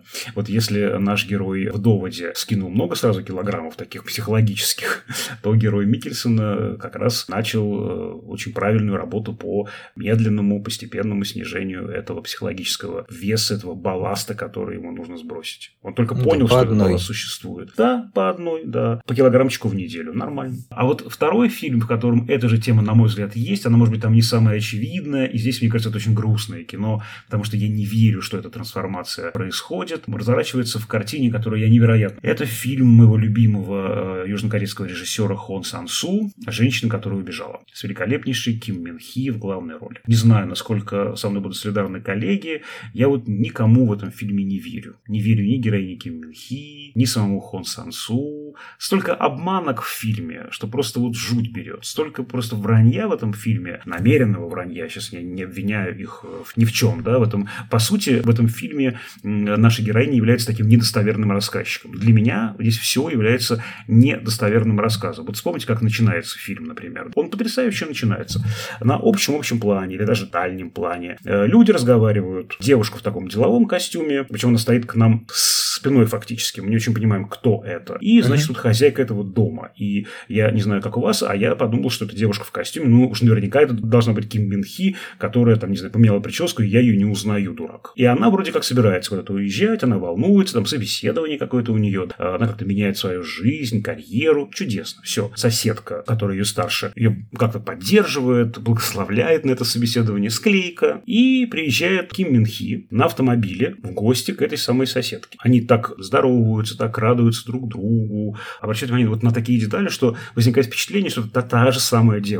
Вот, например, э, история с волосами, потому что у той девушки были волосы длинные, а у Киминхи волосы короткие. И это вот наша значит, соседка говорит, ой-ой-ой, ты же постриглась, да? Вот я плохо это объясняю, потому что это, это трудно вербализовать, это надо видеть. Потому что возникает ощущение ложной причинно-следственной связи. Между этими сценами нет никакой связи. Отдельная история про эту вот девушку с собеседованием и отдельная история про героиню Ким Мин Хи, которая приехала в гости. Но Хон Сан Су такими тонкими деталечками, даже вот на уровне прически, постоянно делает вот такие вот ложные причинно-следственные такие скобки. Если не ошибаюсь, там же потом эта героиня возникает в качестве, опять же, соседки, да. которая стоит курит, ее видят э, через и камеру плачет, наблюдения. И плачет, да, да, да. То есть это какая-то отдельная маленькая история, он как будто осколками все это разбрасывает. Наверное, более наглядный пример вот этой э, лжи, когда героиня Ким Мин Хи говорит, как она хочет стать вегетарианкой, при этом уплетая, значит, вкусный кусок мяса. Это потрясающая история, да. Это, мне кажется, как раз, да, действительно история про то, что люди, их действия, слова, мысли и желания, это чаще всего, ну, часто настолько разные вещи, что они, ну, парадоксальным образом, они вроде похожи друг на друга, но у них разная длина волос и что-то еще отличается. Ну, это чаще здорово, когда люди думают одно, делают другое, говорят третье. Да? Главный вообще закон диалога в кино, да. Или вот по поводу вранья, да, просто в лоб уже ну, там говорит, да, платье, она привезла уже другой своей э, подружке и говорит, ой, оно мне не подходит, а тебе будет в самый раз. Та его меряет, действительно отлично все подходит, замечательно. И в самом конце этого эпизода героиня Ким Мин Хи говорит, ой, оно мне так было хорошо, так хорошо оно мне подошло. Спрашивается, так ты вообще, ну, собственно говоря, туда или сюда, что называется, да? Я напомню, да, три новеллы, героиня якобы приезжает в гости к своим подругам после пятилетней разлуки, потому что пять лет, э, после замужества она фактически не выходила из дома одна, все время с мужем, такая любовь у них невероятная. И вот, наконец, муж впервые за пять лет отлучился, уехал в некую деловую поездку, в командировку, и наша скучающая героиня решила отправиться к своим подругам. И вот там встречает трех девушек, третья скорее не подруга, а соперница, чуть позже, может быть, мы скажем, кто это, неважно. Вот во второй э, новелле она у второй подруги, и она говорит, ой, а та купила дом себе. Ой, как я хочу жить в таком доме. Минуточку, она эту фразу уже говорила в первой новелле, потому что она тоже была в частном доме фактически, да, э, или там неком там, кондоминиуме, там, там не очень понятно, что это такое. На окраине Сеула, кстати, все три новеллы еще объединяют горы. Она постоянно да, смотрит да, на горы из окон э, всех этих помещений. Она хочет жить в этих домах. Акцентирует Хон Сансу специально, что во второй, нет, вру, в первой и третьей новелле одинаковым способом, возможно, конечно, в Южной Корее это единственный возможный способ, я не знаю, одинаковым способом, в одинаковой последовательности очищают яблоко и выкладывают эти долечки, и, значит, Киминхи их поглощает радостно. Кстати, она везде голодная. Во всех трех новеллах она голодная, как не знаю кто. И даже в последней новелле она ест хлеб в запрещенном месте, в кинотеатре, где вообще есть нельзя. И странно, что она удивляется, ой, а что здесь нельзя было есть? Она вот такая вечно голодная девушка. Короче, я, видя все эти зарифмовки, перестаю верить вообще всему. А самое-то главное забыл, друзья мои. Она же всем говорит про то, что я сегодня первый день вышла из дома, потому что мой муж отправился в командировку. Но там же, извините, это три разных дня. Я этот фильм смотрел, я, знаете, чуть с ума не сошел. Я начал проверять, на какой стороне у женщин пуговицы, на какой у мужчин, потому что я уже начал думать не три это разных пальто. Нет, выяснил одно пальто. И похожие, или даже одна и та же, но, скорее всего, похожие водолазки. А вот штаны у нее в трех новеллах разные. Она в двух новеллах пешком, а во второй новелле она почему-то на автомобиле, и непонятно почему расстается с этим автомобилем. В первой новелле она ложится спать и просыпается, это уже как бы второй дальше да, должен да, быть день, но она все равно еще сегодня почему-то впервые ушла из дома. Конечно, возможно, это такой один день для нее, такой психологический. Но, короче, вот я уже все, уже никому не верю, и у меня возникает такая очень грустная интерпретация этого фильма, что наша Ким Мин Хи, точнее ее героиня, со своим мужем, которого она, видимо, не любит, и живет там уже шестой год с ним, она мечтает о том, как бы она вышла из дома. Очевидно, что он не дает ей выйти. Там постоянно на этом mm-hmm. делается акцент. Ты любишь его, да? Текст точно не вспомню, но она говорит, что он так говорит, или кажется, это можно назвать любовью. Он настаивает на том, что вот мы такие как бы замечательные, мы идеальная пара. Это очень похоже на вот это вот слияние. То, что психологи в противовес близости называют слиянием. В близости два индивидуума, два я. А в слиянии есть только мы. Мы сегодня идем в кино, мы сегодня спим до обеда, мы сегодня смотрим такой-то фильм или там едим что-то на ужин. Есть только мы. И как только кто-то заявляет о том, что вообще-то, а я хочу другой фильм, а давай ты будешь смотреть один фильм, а я другой на другом устройстве, все, мы э, протестует, это большое мы начинает разваливаться и делать все, чтобы оно склеилось снова. Это очень похоже на то, что, как мне кажется, происходит между невидимым мужем героини Ким Минхи и э, ею самой. Это очень похоже, знаете, на вот э, великий фильм Дэвида Лина «Короткая встреча», когда героиня рассказывает мужу о том, как она встретила человека, которого полюбила. И только в самом конце мы понимаем, что она сидит, не открывая рот. Это все внутренний ее монолог. Она никогда не скажет мужу этого. Никогда не позволит себе это сказать. Вот и мне кажется, что это вот женщина, которая убежала, это очень грустная история про женщину, которая никуда не убежала или убежала в своем воображении. Она не может уйти, и она вот скорее сочиняет эту историю в разных вариантах, сочиняет ее в разных каких-то черновиках, что ли. Вот я очень надеюсь, что она рано или поздно сможет уйти, но на мой взгляд она не ушла. Это тоже история про некую такую, ну, про обретение некой такой субъектности. Я не объект в чьих-то руках, ах, я субъект, только вот субъектность, на мой взгляд, здесь э, не настоящая. Вот, у меня такое вот грустное впечатление. Это, мне кажется, очень классная, очень много объясняющая концепция, потому что у меня было ощущение, что она объезжает этих подруг, они же все находятся в разном Э, скажем так, семейном статусе. Там одна недавно развелась, у другой есть э, некоторый странный поклонник, третья тоже замужем, но как бы заметно несчастлива в браке. Причем замужем за мужиком, который хлестывал за героиней Ким Минхи до ее да, замужества. Да, и она с ними сравнивает, она буквально сравнивает с ними себя, и дом, и, и вот это платье, то есть она как бы пытается примерять их платье в этом смысле. Mm-hmm. То есть она привозит свое платье в каждый дом, рассказывает о нем, и, соответственно, пытается как будто бы отследить, нормально это или нет. Может быть, она на самом деле не права, может быть, действительно прав ее муж, что все классно. И то есть, э, ну, действительно, если там не сходятся по пуговицам и штанам какие-то вещи... По пуговицам сходятся, по штанам не по сходятся. Штанам, по штанам не сходятся, да. То, в принципе, мне кажется, что и в таком, не знаю, сновидческом варианте или моноложном варианте, и если даже это просто, предположим, киноляп, все равно, ну, как бы есть вот это ощущение, что она не, не от счастливой жизни в итоге катается по подругам, а как раз mm-hmm. пытается понять, найти свою вот эту дорогу, свою вот эту, как вы сказали, субъектность, самость, все что угодно. Mm-hmm. действительно понять, кто она вне вот этого слияния с мужем, вообще, в, ну, вне каких-то, вне своей квартиры, грубо говоря. Знаете, там столько напряжения в этом фильме, вот они сидят, пьют чай, там что-то едят, да, и пауза возникает. И в этой паузе столько наэлектризованного напряжения, не знаю, как это объяснить. Это некомфортное для меня вот это напряжение. Да, помните, как говорит Мия Уоллес в Pulp Fiction, да, что есть люди, с которыми можно молчать комфортно, не чувствовать вот неловкости. А это такие вот неловкие паузы. Вот я по себе их знаю, да, в них uh-huh. очень много напряжения, в них очень много внутренней работы, как будто бы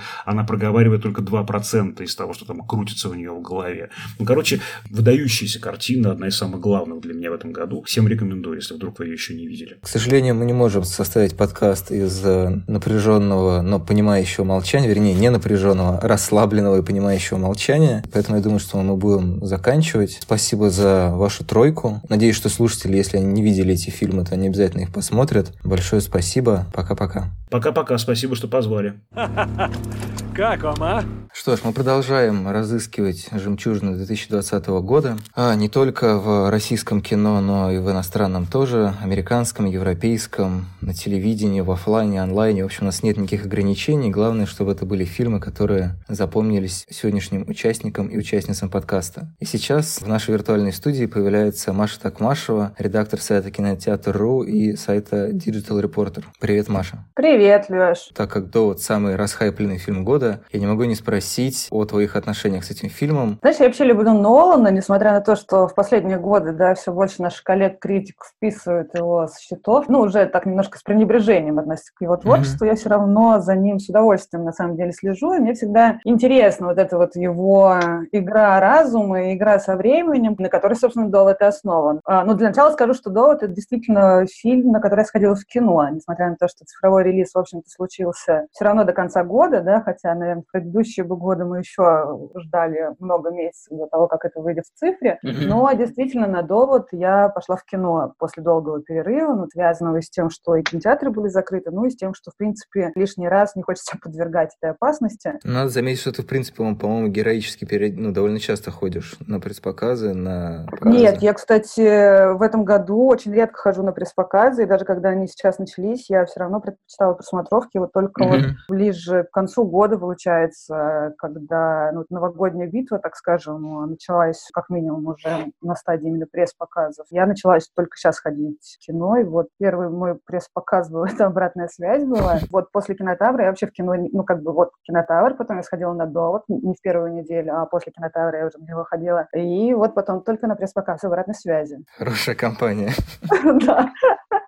Вот, старалась никуда не ходить, но, мне кажется, и достойных каких-то релизов не было. И до кинотавра я не ходила, да, на пресс-показы, и, в принципе, в кино, но вот до, честно, меня заставил туда пойти, потому что я понимала, что это будет, ну, как минимум, ну, если не открытие для меня, то на это не жалко потратить деньги. Я посмотрела, что зал, в общем-то, пустой, что меня всегда радует. Было два-три ряда в Большом кинотеатре заняты, один из которых была я с племянником. В этом плане просмотр был довольно комфортно. Ну, сработал в итоге эффект эффект тоски по большому кино на большом экране? Вообще нет, вот честно тебе скажу, вообще не сработал. У меня нет такого.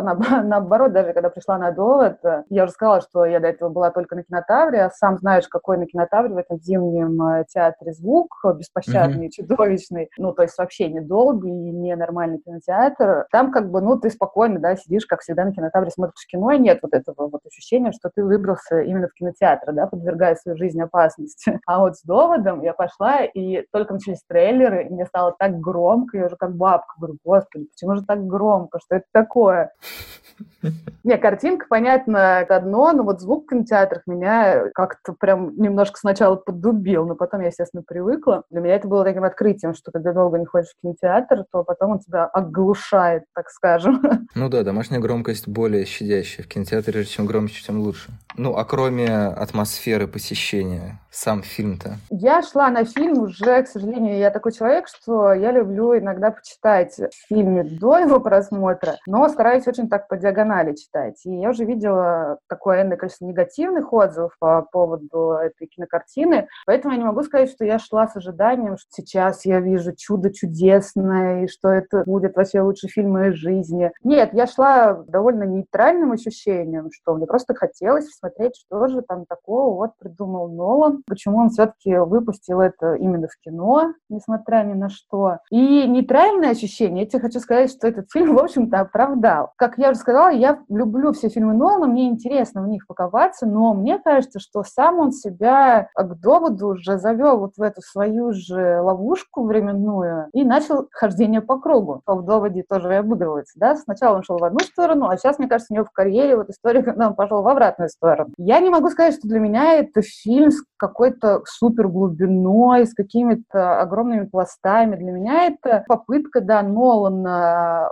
в общем-то, отрефлексировать все, что происходило на протяжении там, последних лет, да, и вот какие-то вот проблемы, так скажем, современности и отношений между людьми, да, и вот эта вот глобальная картина мира, которая встает над э, простым человеческим, грубо говоря. Тем не менее, супер игр кинематографических со временем, с пространством я в этом фильме, к сожалению, не увидела. Я знаю, что очень многие не любят, например, начало, но я вот начало очень люблю, потому что мне нравится, вот, когда тебя тыкают в одно место, а потом все глубже и глубже затыкивают тебя, чтобы ты уже прям наверняка понял и задумался. Это немножко, да, такой мазохизм, но в этом плане начало мне очень нравилось. Так же, как, честно, мне нравится «Помни», и, наверное, из всех вообще фильмов, я считаю, что это самый удачный фильм Нолана, если честно, до сих пор. При этом он все на тех же своих приемах, которые были в «Помни», он на них и продолжает идти. И, к сожалению, мне кажется, довод показал, что все эти приемы уже немножко, ну, устаревают, так скажем. Ну, кстати, может быть. Все-таки 20 лет человек. Не все 20 лет могут держаться на одном троне, так сказать. Как бы мир меняется, шутка. и все вокруг меняется, а вот Нолан, он играет свою игру и не хочет как-то эти игрушки собирать уже и разбрасывать новые.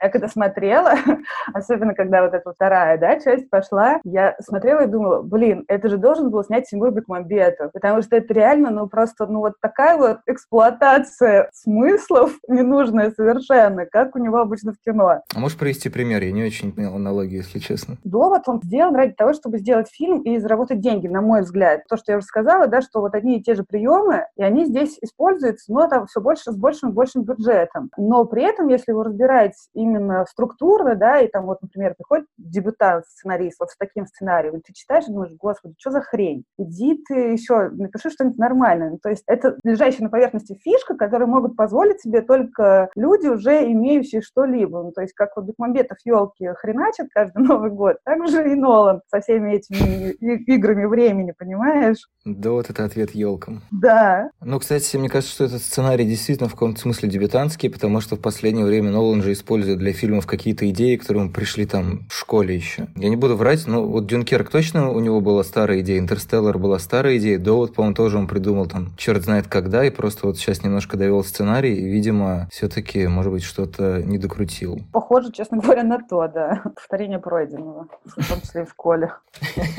Хорошо, давай тогда вспомним то, что подходит под описание «Чудо чудесное». Какие фильмы и сериалы тебя все-таки заставили удивиться? Ну, как раз вот отвечая про «Чудо чудесное», я бы хотела начать даже не с каких-то конкретных названий, да, фильмов. Я бы хотела выделить, на мой взгляд, одну тенденцию, которая меня в этом году расстроила, честно говоря. Потому что кажется, ну вот когда мы все погрузились в этот э, режим самоизоляции, естественно, все сидели и постоянно что-то смотрели. Ну, я не знаю, как все остальные, но я в работе, без работы, в общем, ты постоянно что-то смотришь. И очень много контента в этом году, самого разного, но при этом нет чего-то прям супер крутого. Вот чтобы я посмотрела и сказала, ой, ну все, этот год прошел не зря. С другой стороны, может быть, это моя личная проблема, потому что я в этом году пропустила Берлинале, к сожалению. Ну вот я тогда уже не поехала, и, видимо, зря. Но все эти фильмы приехали. Главные хайлайты Берлинале при этом приехали, когда были фестивали, вот в сентябре, по-моему. Один прям сидел на другом, это, я это называл 24 способа показать Ундину, потому что там реально она была в каждом конкурсе, в программе, в каждой. Я просто Пиццольда терпеть не могу, поэтому ну, я даже, это, честно, не стала его смотреть это вот просто вообще не мой режиссер, который тоже просто одну шарманку крутит все эти годы, и почему-то им все восхищаются. Реально, вот, я не могу его смотреть. При этом, мне кажется, он очень примитивный еще чувак. Это вообще не мое. Но вот по поводу того, что они потом были, знаешь, я поняла такую фишку, что мне прям важно смотреть здесь сейчас. То есть, когда я езжу на фестиваль, я там могу посмотреть, сам знаешь, много кино сразу, uh-huh.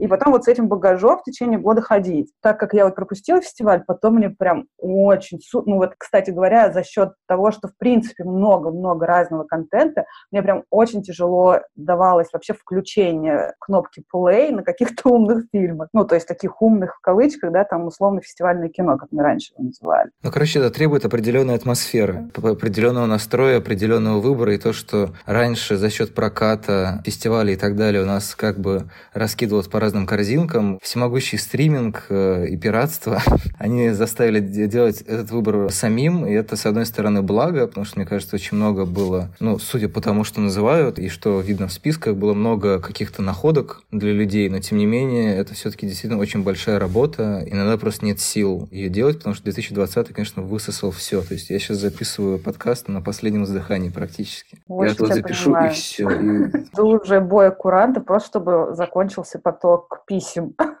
и вот этого всего. Так как еще все потеряли грань времени, возвращаясь к фильму «Довод», раньше, знаешь, с 10 до 6 хотя бы люди письма писали, там общались с тобой по работе в чатах. Сейчас, конечно, пандемия, когда люди, которые раньше не работали из дома, пришли работать домой и уже не контролируют так свое время, как раньше в офисах, это ужасно просто раздражает, честно говоря, и обессиливает, когда 24 на 7 ты со всеми общаешься и реально постоянно что-то смотришь. В основном, кстати говоря, в этом году по работе. Да, да. Для душ... Как-то для души места не осталось. Но тем не менее, было ли что-то для души? А то какой-то прям пессимистичный э, кейс, типа все плохо, без фестиваля невозможно смотреть умное кино, Нолан уже не тот. Я тебе рассказала, как э, у меня формировался в этом году подход. Естественно, больше всего именно какого-то фестивального кино я посмотрела на кинотавре, но и, сам знаешь, я, в принципе, больше, наверное, нет, в обычные годы, наверное, я 50 на 50, но вот в этом году больше так получилось, что я больше смотрела действительно русского кино, вообще русского контента э, от веб-сериалов и рекламных роликов, всяких YouTube-шоу, mm-hmm. до, собственно, фильмов и больших сериалов, да, которые прозвучали. Вот, поэтому, ну, на кинотавре тенденция, о которой мы уже говорили, о том, что контента много, мысли-то особой нет, и для души ничего нет, она, на мой взгляд, подтвердилась. Вроде как все даже научились неплохо снимать, но тоже какого-то супер зацепившего меня фильма, наверное, не было. То есть исключение, это, конечно, якутское кино, которое, собственно, их победило, фильм «Пугало», хотя я смотрела самую первую картину Дмитрия Давыдова. Мне кажется, она намного интереснее и самобытнее сделана, потому что «Пугало» уже немножко такое попроще. Все равно в нем вот как бы не пошло, да, было говорить такими категориями, в нем действительно есть душа и какая-то мысль который, к сожалению, в российском кино, да и, кстати, может быть, не только в российском, но и в зарубежном, в последнее время становится все меньше и меньше. И мне кажется, вот пандемия, да, когда мы так или иначе, да, мы много смотрели, но и мне кажется, все мы так немножко много разговаривали с собой, да, о том, что будет дальше и кто виноват, что делать. Мне кажется, все-таки вот этот вот недостаток смыслов, он прям в этом году себя полностью проявил. Мне кажется, это напоминает еще информационный перегруз. Это обычно бывает к концу фестиваля, когда ты типа 10 дней смотришь там по 5 фильмов в день, и тебе зашибись, а потом на 11 день ты приходишь в зал, смотришь два фильма и понимаешь, что ты вообще ничего про них не понял. Ты не понимаешь, то ли это фильмы такие глупые, то ли ты уже просто не, не способен обрабатывать информацию. Поэтому, например, очень люблю начало фестиваля, я очень не, не люблю концы фестивалей, потому что всегда очень тяжело. Ты уже не соображаешь, хорошее это было кино, плохое, что-то было, что-то произошло. Понимаешь, ну вот этот информационный перегруз, да, с которым мы сталкивались там на фестивалях, да, это просто самая яркая иллюстрация. В этом году, мне кажется, все люди, даже не знаю, там человек на заводе, который работает, он, наверное, тоже с этим столкнулся. Ну да, но это перегруз еще и собой, и интернетом. Да-да-да, больше думает, больше читает ужасные новости. Каждый человек, мне кажется, вот с этим в этом году, к сожалению, столкнулся. Все еще я не называю эти конкретных названий, но мне кажется, поэтому вот перед кино, на самом деле, и со следующего года, да и уже стоит задача, может быть, производить... Я понимаю, что сейчас все гонятся за контентом и за количеством, потому что действительно люди стали потреблять больше, но вот производить какой-то штучный смысловой товар, этого прям очень не хватает. При том, что, опять же, если возвращаться к этому году, там были, да, там условный манк, но вот на меня он тоже, к сожалению, не произвел какого-то должного впечатления, как, наверное, хотелось бы. Ты делаешь ставку на фильм и думаешь, что вот сейчас... Ну уж Финчер это не подведет. Да, а смотришь и думаешь, ну ладно. Ну и вообще в этом плане, кстати, э, э, еще такая крамольная пессимистическая мысль. Netflix тоже так немножко подубивает все эти смыслы, потому что когда долго сидишь и смотришь Netflix, понимаешь, что все эти фильмы тоже похожи один на другой. Не, ну с Netflix это давняя проблема. Потому что последние пару лет про это говорили, просто да, сейчас это видно в полный рост. Было меньше, в принципе, тайтлов, да, там выходящих в кинотеатре, на платформах, и в какой-то момент реально ты постоянно сидишь, смотришь Netflix, и уже ты включаешь какой-нибудь там третий на нем фильм, и думаешь, да, нет, это уже невыносимо.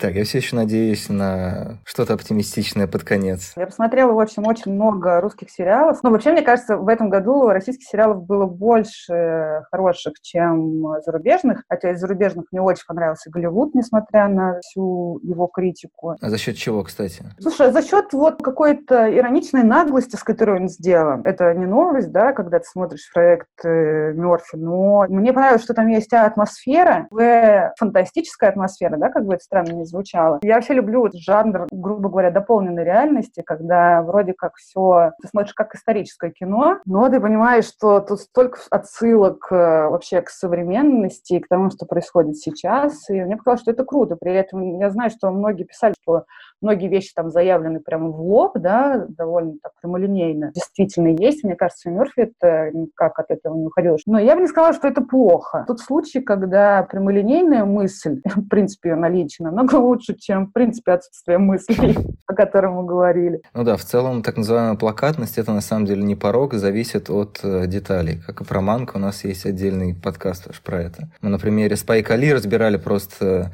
Ну, потому что Спайка Ли тоже обвиняли в этом году, как и не только в этом, в том, что он снимает какие-то плакатные фильмы о том, как тяжело жить афроамериканцам, и то, что ну, при этом удивительно. А Аарона Соркина, который сделал то же самое, например, все хвалят. Там Соркина мы не упоминали, но тем не менее так немножко обсуждали на, на самом деле вот прямолинейность и присутствие одной напрямой мысли, так ли это плохо. Продолжая всю эту историю, да, там с эпохой, с историческим контекстом, который современен, своевременен и актуален, мне кажется, здесь я бы еще отметила фильм Кончаловского «Дорогие товарищи», при том, mm-hmm. что мои отношения с Кончаловским тоже в последние годы сильно проверяли себя на прочность, потому что я, честно говоря, не очень люблю, вернее, вообще не люблю фильм «Рай». Мне кажется, что это уже такая mm-hmm. была немножко высосанная из пальца подделка. Хотя «Белые ночи» ничего, но вот «Грех» я вообще не смогла досмотреть. Ну, у него каждый третий, по-моему, получается в последнее время. Простите за такую вольность, но с моей точки зрения, там каждый третий примерно фильм у Кончаловского обычно, он, ну, как бы это критически заметно, потому что «Рай» туда-сюда, «Грех» туда-сюда. «Дорогих товарищей» в среднем по больнице ощутимо сильнее хвалили. Ну, видимо, там действительно что-то есть. Я пока не смотрел. Мне понравился очень этот фильм именно тем, что он звучит реально супер актуально, несмотря на то, что это все дела давно минувших дней. Но, к сожалению, как всегда нас бывает в стране, все эти дела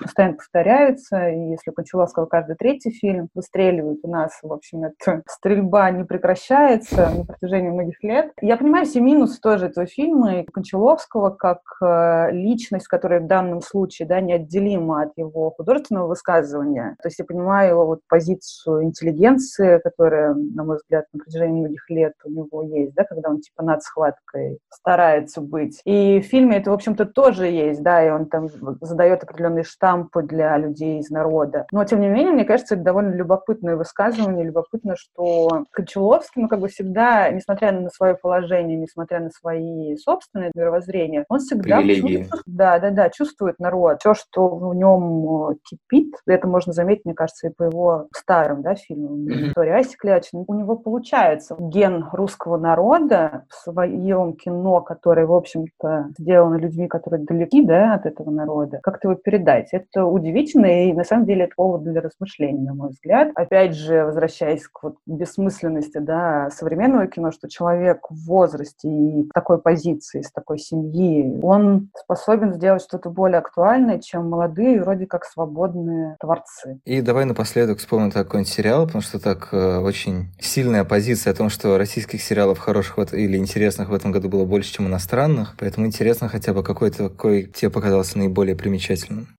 Ну, вот я знаю, что ты не согласен со мной, но мне понравился сериал «Псих», который еще продолжает выходить, потому что не ожидала такой режиссуры Федора Бондарчука, потому что она все еще была непонятна за кучу спецэффектов, да, из его режиссерских фильмов. А здесь, мне кажется, все прям очень круто сделано, причем я их, его смотрела «Психа», да, еще после «Беспринципных», которых я честно пыталась посмотреть хотя бы две серии, но мне стало физически точно. Я досмотрела, кстати, сезон. Это был мой любимый хейт-вотч всего этого времени времени. Привет Кинопоиску. Я прям каждую неделю по серии как э, прививку «Спутник» тебе вводил для того, чтобы жизнь продолжалась. Не, я вообще, правда, не смогла, и поэтому «Псих» для меня, ну, он как-то тоже опять банально это говорить, но он оказался немножко и про меня, про вот эту вот потерянную историю, когда не сказать, что есть какие-то прям объективные, да, проблемы, потому что, знаете, особенно в этом году кто-то там заболел, там потерял бизнес и так далее, да, а ты вроде как сидишь, вроде как кто-то у тебя есть, но что-то тебе нехорошо.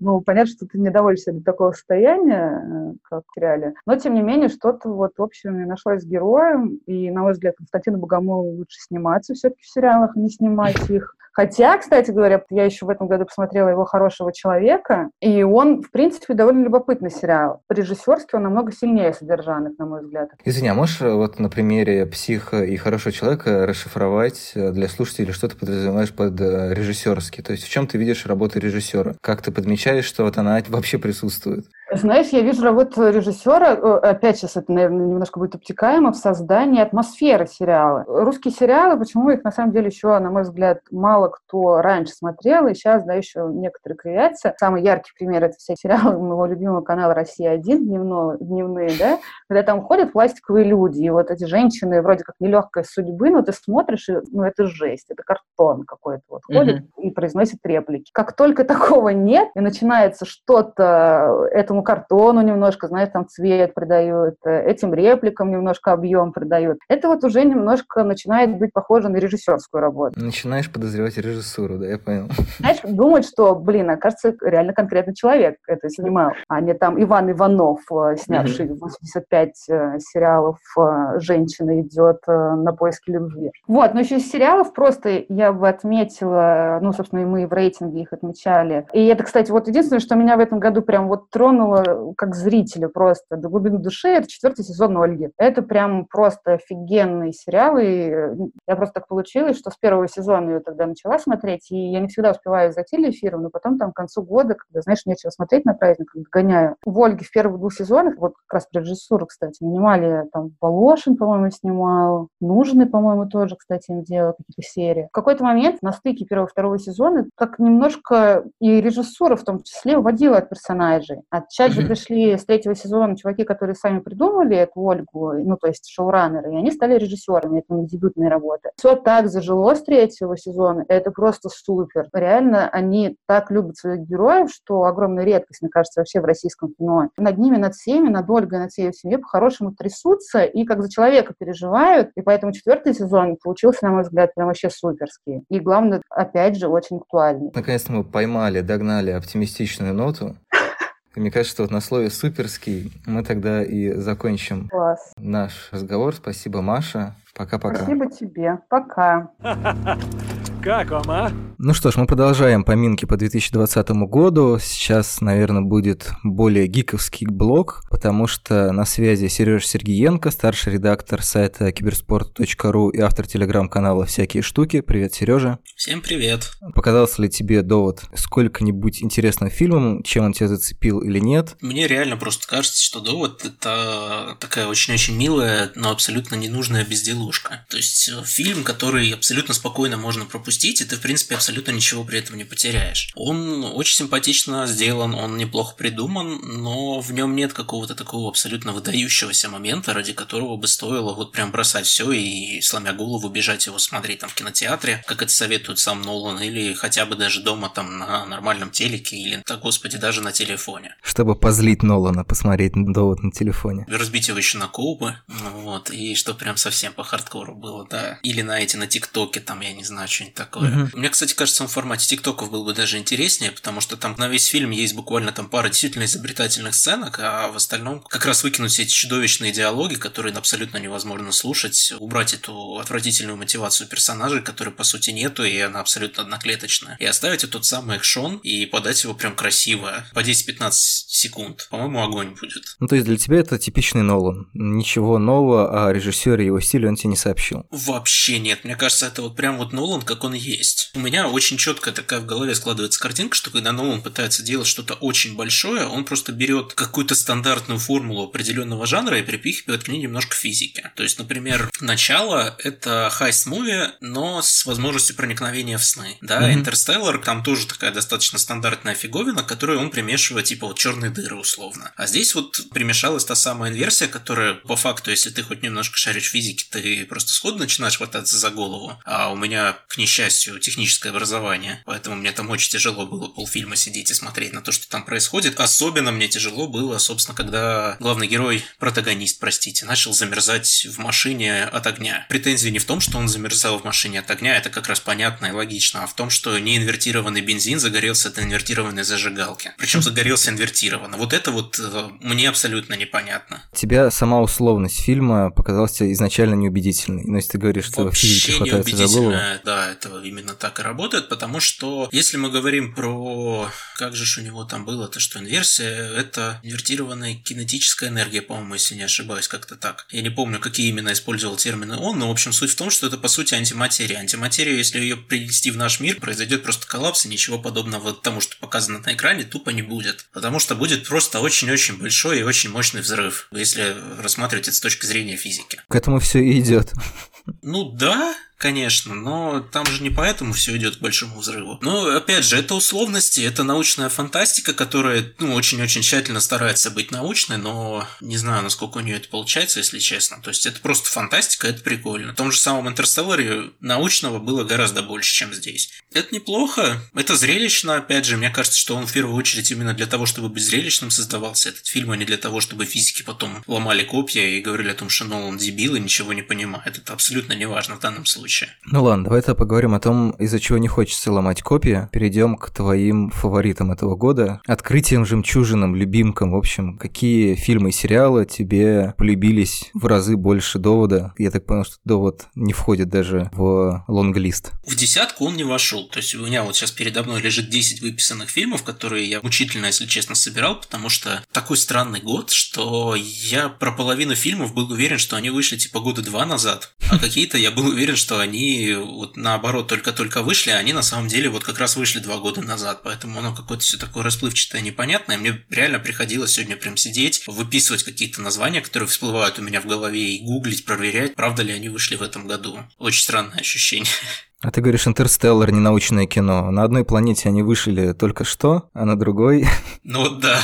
Не, я как раз говорил, что Интерстеллар научное кино, у него там с физической базой гораздо лучше все. В общем, самых главных открытий в этом году лично для меня было, наверное, два. Полуночная проповедь, о которой я там уже поделился таким проникновенным монологом. Да, у нас есть отдельный подкаст про Midnight Gospel, он же Полночное откровение, он же Полуночная проповедь, в общем, там много переводов. Там я вкратце уже, конечно, все рассказал, чем он для меня так запомнился, чем он для меня был важен и почему именно он. А вторым для меня открытием стал, конечно, Люпин третий, первый каждый раз, когда произношу вслух, мне становится очень смешно, если честно, от этого названия. Он по факту, конечно, вышел в 2019, но он только в 2020 добрался, ну, выбрался за пределы Японии, поэтому я его считаю, mm-hmm. что это как бы фильм этого года. Он сейчас тем более онлайн доступен как раз, и это очень здорово. Ну, то есть российская премьера его была в этом году, поэтому если мы привязываемся к какому-то условному цифровому или офлайн прокату, то это легитимно. Да, он даже не только в России вышел. Я говорю, он в принципе за пределы Японии только в этом году выбрался, насколько я знаю. Угу. А у нас премьера вот буквально в октябре, по-моему, была, если не ошибаюсь, на большом фестивале мультфильмов. Я под него как раз и посмотрел. Мне стало интересно, потому что я очень давно еще где-то еще до выхода в Японии даже видел трейлеры, и меня очень-очень зацепило, как он анимирован. Я прям смотрел и балдел от того, как здорово была перенесена 2D эстетика в 3D, потому что угу. обычно просто мало кто с этим справляется. Чаще всего 3D-шные мультфильмы, особенно аниме, оно получается достаточно чудовищным. А тут прям изящно, очень тонко и сознанием дела это все сделано. Поэтому я смотрел, кайфовал и очень-очень хотел его посмотреть еще, собственно, по-моему, в 2018 я первый раз трейлер увидел его. А тут повод, я начинаю его смотреть, с учетом того, что до этого я смотрел только «Замок Калиостро», который Миядзаки. Я как бы его достаточно смутно помнил, но помнил, что это такой романтический приключенческий мультфильм, в котором Люпин это такой очень-очень благородный, хоть и преступник, но прям вот джентльмен-джентльмен. А потом я начинаю смотреть новый и понимаю, что там, конечно, есть тоже вот это вот джентльменство и все прочее, но настолько радикально отличается по духу. Ну, мне просто реально не оставалось ничего другого, кроме как полезть и начать смотреть, а что вообще такое Люпин есть сам по себе. Настолько отличается по духу, что ты написал целый лонг об этом. Я в описании подкаста прикреплю ссылку, чтобы вы познакомились с историей. Собственно, все в итоге вылилось то, что я буквально три месяца подряд не смотрел практически ничего, кроме Люпина. Я его смотрел прям пилотный выпуск, который даже не выходил на телевидении. Он всплыл что-то лет через 20, по-моему, если не ошибаюсь, после того, как его сняли. Я успел посмотреть самый первый сериал, я успел частично посмотреть второй сериал, которого, господи, больше 150 серий. Просто его невозможно весь целиком посмотреть даже за три месяца, мне кажется. Плюс я параллельно еще посмотрел что-то порядка 10 полных метров, наверное. Причем старался дергать их из разных периодов, разного качества, потому что, ну, чтобы посмотреть всего Люпина, нужно потратить явно больше года, потому что это 5 сериалов, в которых суммарно там серий по 300, плюс еще около 30 спешл серий, которые в среднем по часу, плюс еще около там 15 фильмов, плюс еще есть полнометражные фильмы, которые я все еще не посмотрел, именно в смысле с живыми актерами. Их там тоже mm-hmm. что-то то ли два, то ли три. Плюс еще манга же есть и так далее. То есть это такая абсолютно гигантская медиафраншиза, которая при этом очень здорово отражает э, влияние времени. Когда смотришь, читаешь и так далее, ты прям чувствуешь, как Люпин меняется в зависимости от каких-то определенных предпочтений того, кто с ним сейчас работает и чего от него ждет аудитория. И это прям так здорово. Маленькая ремарка, что, что как всегда, манга была раньше, но на всякий случай, если вдруг кто-то поклонник Люпина или поклонница Люпина слушает, и ты говоришь, есть еще манга, они такие типа, конечно, с нее все же и началось. Я по мотивам твоего лонгрида хочу отметить, что поразительный самобытный японский режиссер Сейдзун Судзуки снял одну из полнометражек про Люпена. И это, конечно, интригует, потому что его фильмы достаточно, что называется, безумные, и имея представление о некоторых других его работах, я ожидаю, что это должно быть нечто. Слушай, ну более того, он еще и принимал участие в съемках третьего сезона. Там несколько эпизодов есть снятых чисто им. И там прям чувствуется, mm-hmm. что это его эпизоды, потому что они, ну, радикально выбиваются от остального сериала. Но третий сезон это вообще такая вот э, штука. Я когда читал несколько материалов на английском языке, пока готовился к тому, чтобы текст написать, мне очень понравилось, как его сравнивали с э, тем, что, короче, если рассматривать Люпина как математику, то третий сезон это как дополнительный главы матанализа, потому что это абсолютно необязательное чтение для тех, кто очень хочет погрузиться прям совсем-совсем-совсем глубоко в то, что такое Люпин. Тем, кто пытается по верхам с ним лезть, лучше даже не трогать, потому что ты тупо не разберешься в происходящем. Я вот пока третий сезон трогал только издалека и восхищаюсь пока что так отдаленно, но то, что я видел, ну это правда похоже на то, что это вот прям какой-то вышмат, и причем хардкорный. Это очень прикольно. В общем, звучит как то, что обязательно нужно потрогать. Нужно, но нужно быть к этому морально готовым, что называется. То есть нужно иметь уже определенный базис и понимать, как работает просто Люпин, причем Люпин разного периода. Тогда ты поймешь, в чем прикол этого третьего сезона. В противном случае ты просто будешь смотреть и не понимать, почему в одной серии он один, в другой серии он другой. Понял. А что еще тебя зацепило? Ну, собственно, из того, что мне запомнилось, я сначала по анимации пойду, потому что я очень люблю анимацию и в последнее время стараюсь смотреть по максимуму именно мультиков. А, это «Легенда о волках». Офигенно. Я ее, собственно, посмотрел вот буквально меньше недели назад, по-моему, если не ошибаюсь, но это оставило очень мощное себе впечатление. В первую очередь потому, как он сделан, как это технически работает, скажем так. То есть он потрясающе красив, у него очень здорово мешаются различная стилистика. При этом он абсолютно не стесняется, что мне очень-очень понравилось, он не стесняется показывать, как он сделан. Периодически видна как бы наметочные процессы того, как рисуются отдельные персонажи, то есть все вот эти вот там кружочки, палочки и так далее, которые по идее обычно стираются. Здесь они остаются. Там как будто бы рисунок в действии, как вот есть ролики, когда показывают, как создавался портрет. Да, да, да, да, да, да, да. Speedpaint ты имеешь в виду, наверное. Да. Не совсем оно, но вот да, подобный стиль анимации, он не так часто встречается, но мне кажется, он достаточно симпатичным, приятным и классным. И здесь это работает. То, что он параллельно смешиваются различные стили. Пришедшие в Ирландию британцы показаны очень угловатыми, а Британия при этом очень округлая и такая вот более текучая, что ли. В противовес mm-hmm. вот этой вот колючей, жесткой Британии, которая еще и с церковью прикрывается. Все вот эти вот мелочи в сумме шикарнейшим образом перекрывают то, что это абсолютно типичный сюжет, который все видели уже десятки, а то и сотни раз, что называется. Мне там сходу в голову, я его пока смотрел, мне вот реально моментально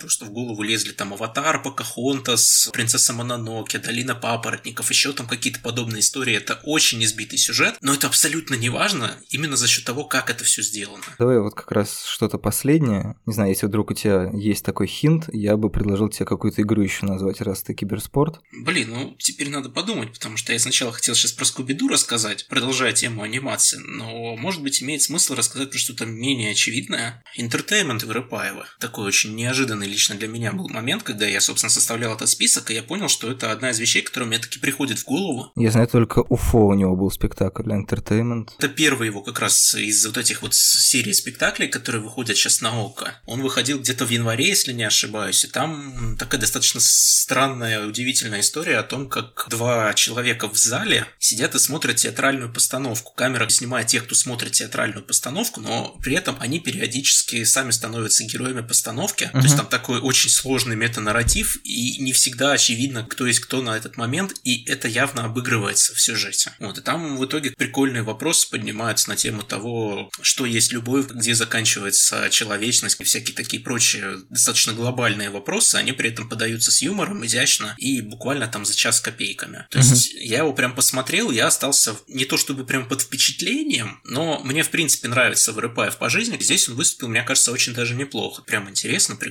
здорово было. Гораздо лучше, чем большая часть того, что я в этом году видел. Так и прям максимально короткая ремарка. Это я хочу сказать, что для меня этот год очень ярко запомнился тем, что в нем было очень много плохих фильмов по комиксам. Несмотря на то, что их было довольно мало.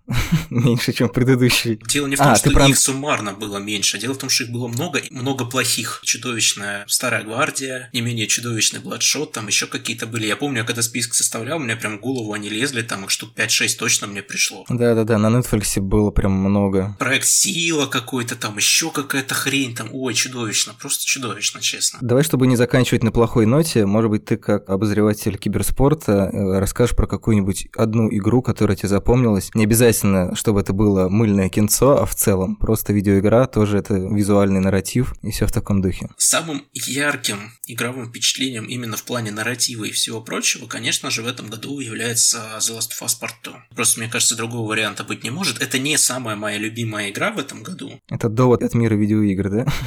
Нет, дело даже не в этом. Но я про споры вокруг. Ой, споры вокруг это, конечно, вообще нечто отдельное и очень-очень обстоятельный разговор здесь требуется, который до сих пор периодически всплывает. У нее очень страшная история того, как это все вообще случилось, скажем так, и не менее страшно, как это все в итоге закончилось. Игру очень люто ненавидят за то, чего в ней нет. И это уже само по себе очень интересно, на мой взгляд. Совсем показательным мне лично кажется то, что это история о том, что в ненависти нет ничего хорошего и нет ничего хуже, чем месть, uh-huh. а при этом геймеры ее ненавидят и всячески стараются отомстить ей за сам факт ее существования. Мне кажется, это очень показательным. Там действительно очень крутой нарратив. Много кто говорит то, что там присутствует лудонарративный диссонанс, то есть когда у тебя идет разрыв между геймплеем и историей. На мой взгляд, разрыва там никакого нет. Но нужно просто смотреть очень внимательно на мелкие детали, иначе ты этого просто не заметишь. Оно все в сумме так здорово работает, там все вещи между собой стыкуются просто практически идеальным образом, но нужно быть готовым к тому, что это не та игра, которая пытается тебя развлекать, это игра, которая пытается тебя чему-то научить. И очень много кто этому противится, потому что до сих пор, к сожалению, чаще всего игры воспринимаются как какое-то банальное и тупенькое развлечение, которое не должно нести в себе какого-то там глубокого нарратива и так далее. Мне совсем смешно было, когда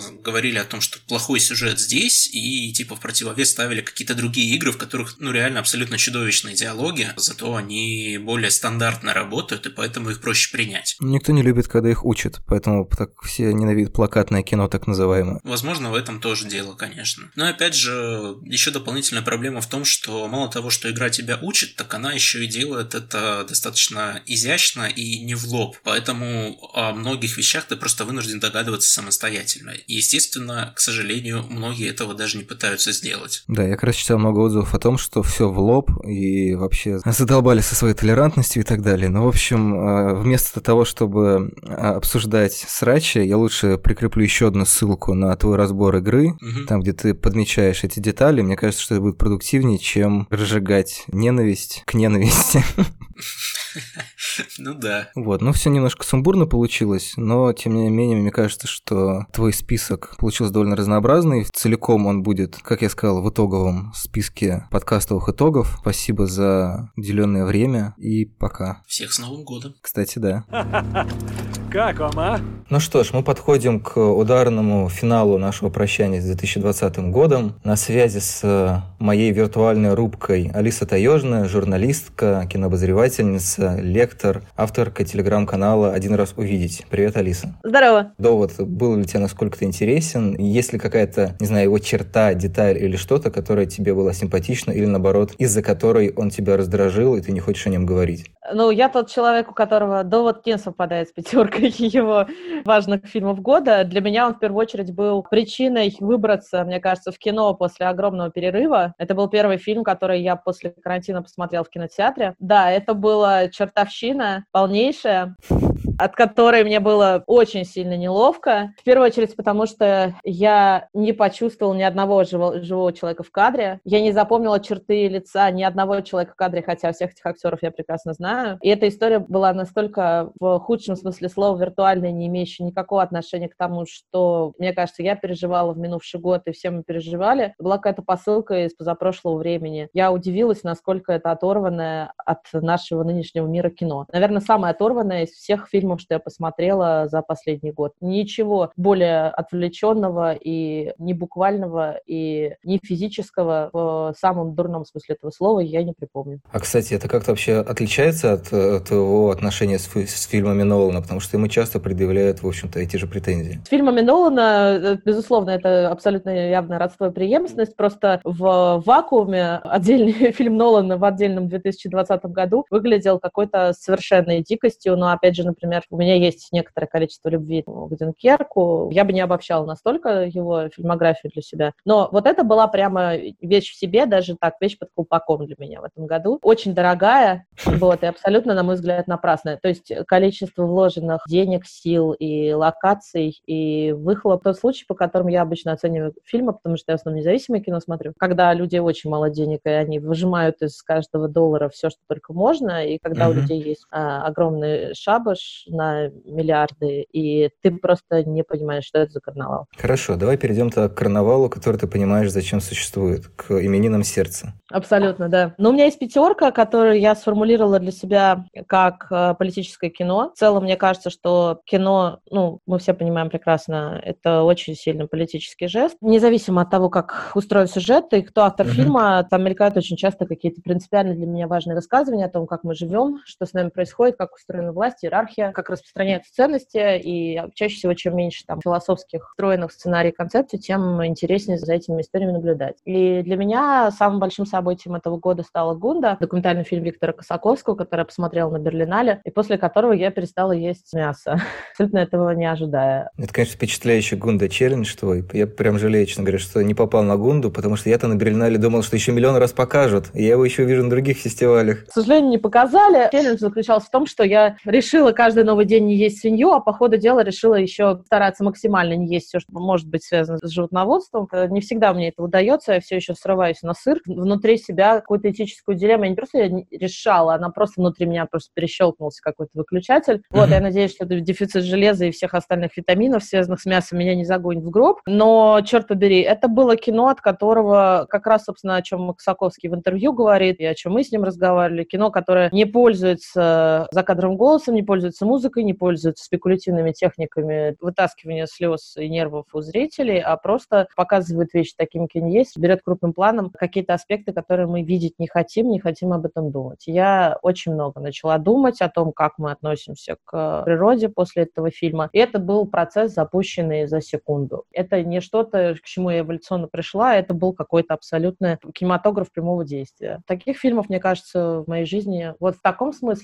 которые закончились бы этическим э, выбором, каким-то сменой привычки, мне кажется, таких фильмов у меня не было вообще в моей судьбе. Вот это был первый. Причем, как я понимаю, это за счет каких-то визуальных решений, потому что очень много писали про Гунду как пик гейс или взгляд свиньи, что ты вот как бы видишь мир ее глазами. Правильно ли это? Нет, ты видишь мир не глазами свиньи, ты на свинью примерно постоянно смотришь, ты видишь свинью как раз своими человеческими глазами, человека, который никогда к ней так быстро не подходил. Самое, мне кажется, важное — это именно человеческий взгляд. И на этот мир очень приближенный, очень внимательный, очень сочувствующий, которым я на природу никогда так не смотрела. И то, что я была помещена в мозг режиссера, оператора, и с ними прошла вот эту дорогу человеческую, мне кажется, именно это создало сопричастность. Если бы просто в голове свиньи приделали камеру, я думаю, что ощущения были бы совершенно другие. Какой следующий пункт? Следующий пункт у меня совершенно замечательный фильм Клинта Иствуда «Дело Ричарда Джула», абсолютно меня поразивший, и мне кажется, совершенно как-то не сыгравший в российском прокате, потому что это еще одна такая американская история, которая, мне кажется, каждый американец себя хорошо соотнесет. А у российского человека с этим возникнут какие-то сложности. Для меня очень российский фильм, на самом деле, про двойственность человеческой природы и про то, как неприятный, в общем-то, во всех смыслах агрессивный и даже социально опасный человек, когда делает какой-то героический поступок, не судится по этому героическому поступку, а судится по всему своему реноме жизненному, который с ним приключился, который он успел к этому времени накопить. Мне кажется, что это очень крутой фильм об отношениях человека и государства, о давлении государства на человека, о милитаризме, о государственной тайне, о безопасности, обо всех прекрасных военных людях, которые окружили нас во время карантина на улицах, и обо всей этой военной повестке, которая невидимым образом существует вокруг нас. И дело Ричарда Джула я посмотрела зимой до карантина, и потом он очень сильно срезонировало с моим вот этим ощущением изоляции, и почему-то этого противопоставления человека государства, которое, мне кажется, вообще в целом для 2020 года не только в России стало очень важным, потому что государство уже начало принимать в огромном количестве стран какие-то довольно большие радикальные решения широкие. Да и буквально воевать со своим народом. Да, да, воевать в худшем случае, в лучшем, если это можно так назвать, под эгидой заботы, отнимать какие-то совершенно базовые свободы. Это, на самом деле, мне кажется, ужасно важная тема, и Ричард Джул и вся история, связанная с ним, и то, что это реальная история, фильм по реальной истории, великолепно, совершенно похожий на прототип актер, исполнитель главной роли, все это прям сработало со мной максимально. И мне кажется, что тот факт, что этот фильм в России не заметили, как и большое количество, на самом деле, крутого политического американского кино, это тоже, в общем, о нас очень много говорит, о том, что мы не очень считываем эти сигналы неочевидные, и параллели политические простраивать не умеем. А Иствуд в этом фильме говорит очень сильно про Россию, на мой взгляд. Не меньше, чем сегодняшнее, вчерашнее видео, то самое про отравление и все остальное. Все, мне кажется, это вещи абсолютно одной жанровой категории.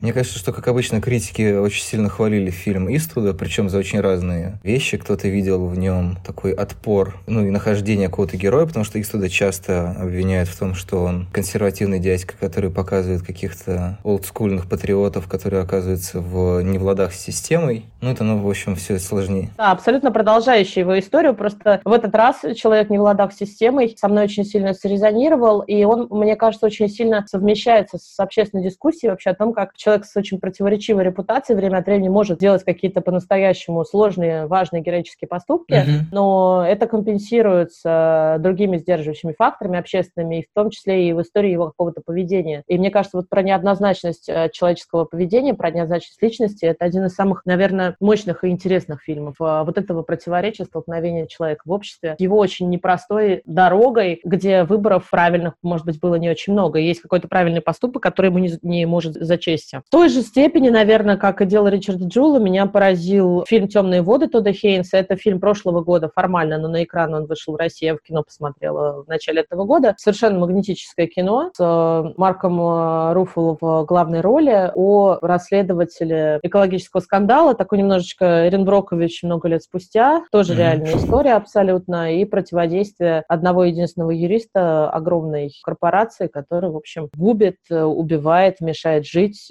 распространяет болезни на какой-то огромный регион, не несет за это никакого наказания. Опять же, тоже история в значительной степени безнадежная, потому что при всем триумфе главного героя все эти убитые, умершие коровы и заболевшие раком люди, конечно же, ни от каких денежных компенсаций свою жизнь обратно не вернут. И это тоже история, мне кажется, про довольно сложную, напрасную, ну не напрасную, но очень измождающую вообще борьбу человека с уничтожающей его системой и государственной, и частной, какой-то крупной, капиталистической.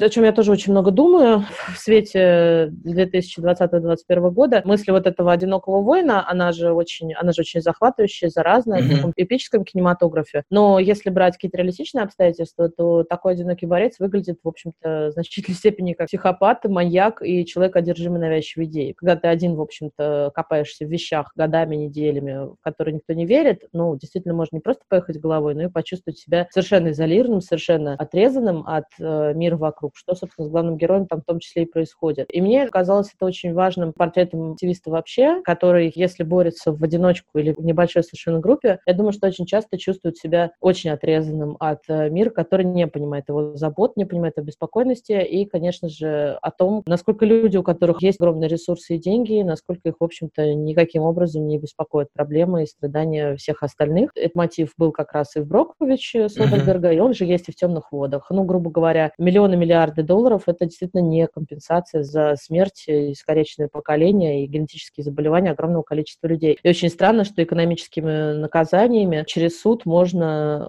грубо говоря, как будто бы удовлетворить вот этот запрос на справедливость. Мне кажется, что это абсолютно не работающая сейчас система. Но это похоже на попытку откупиться.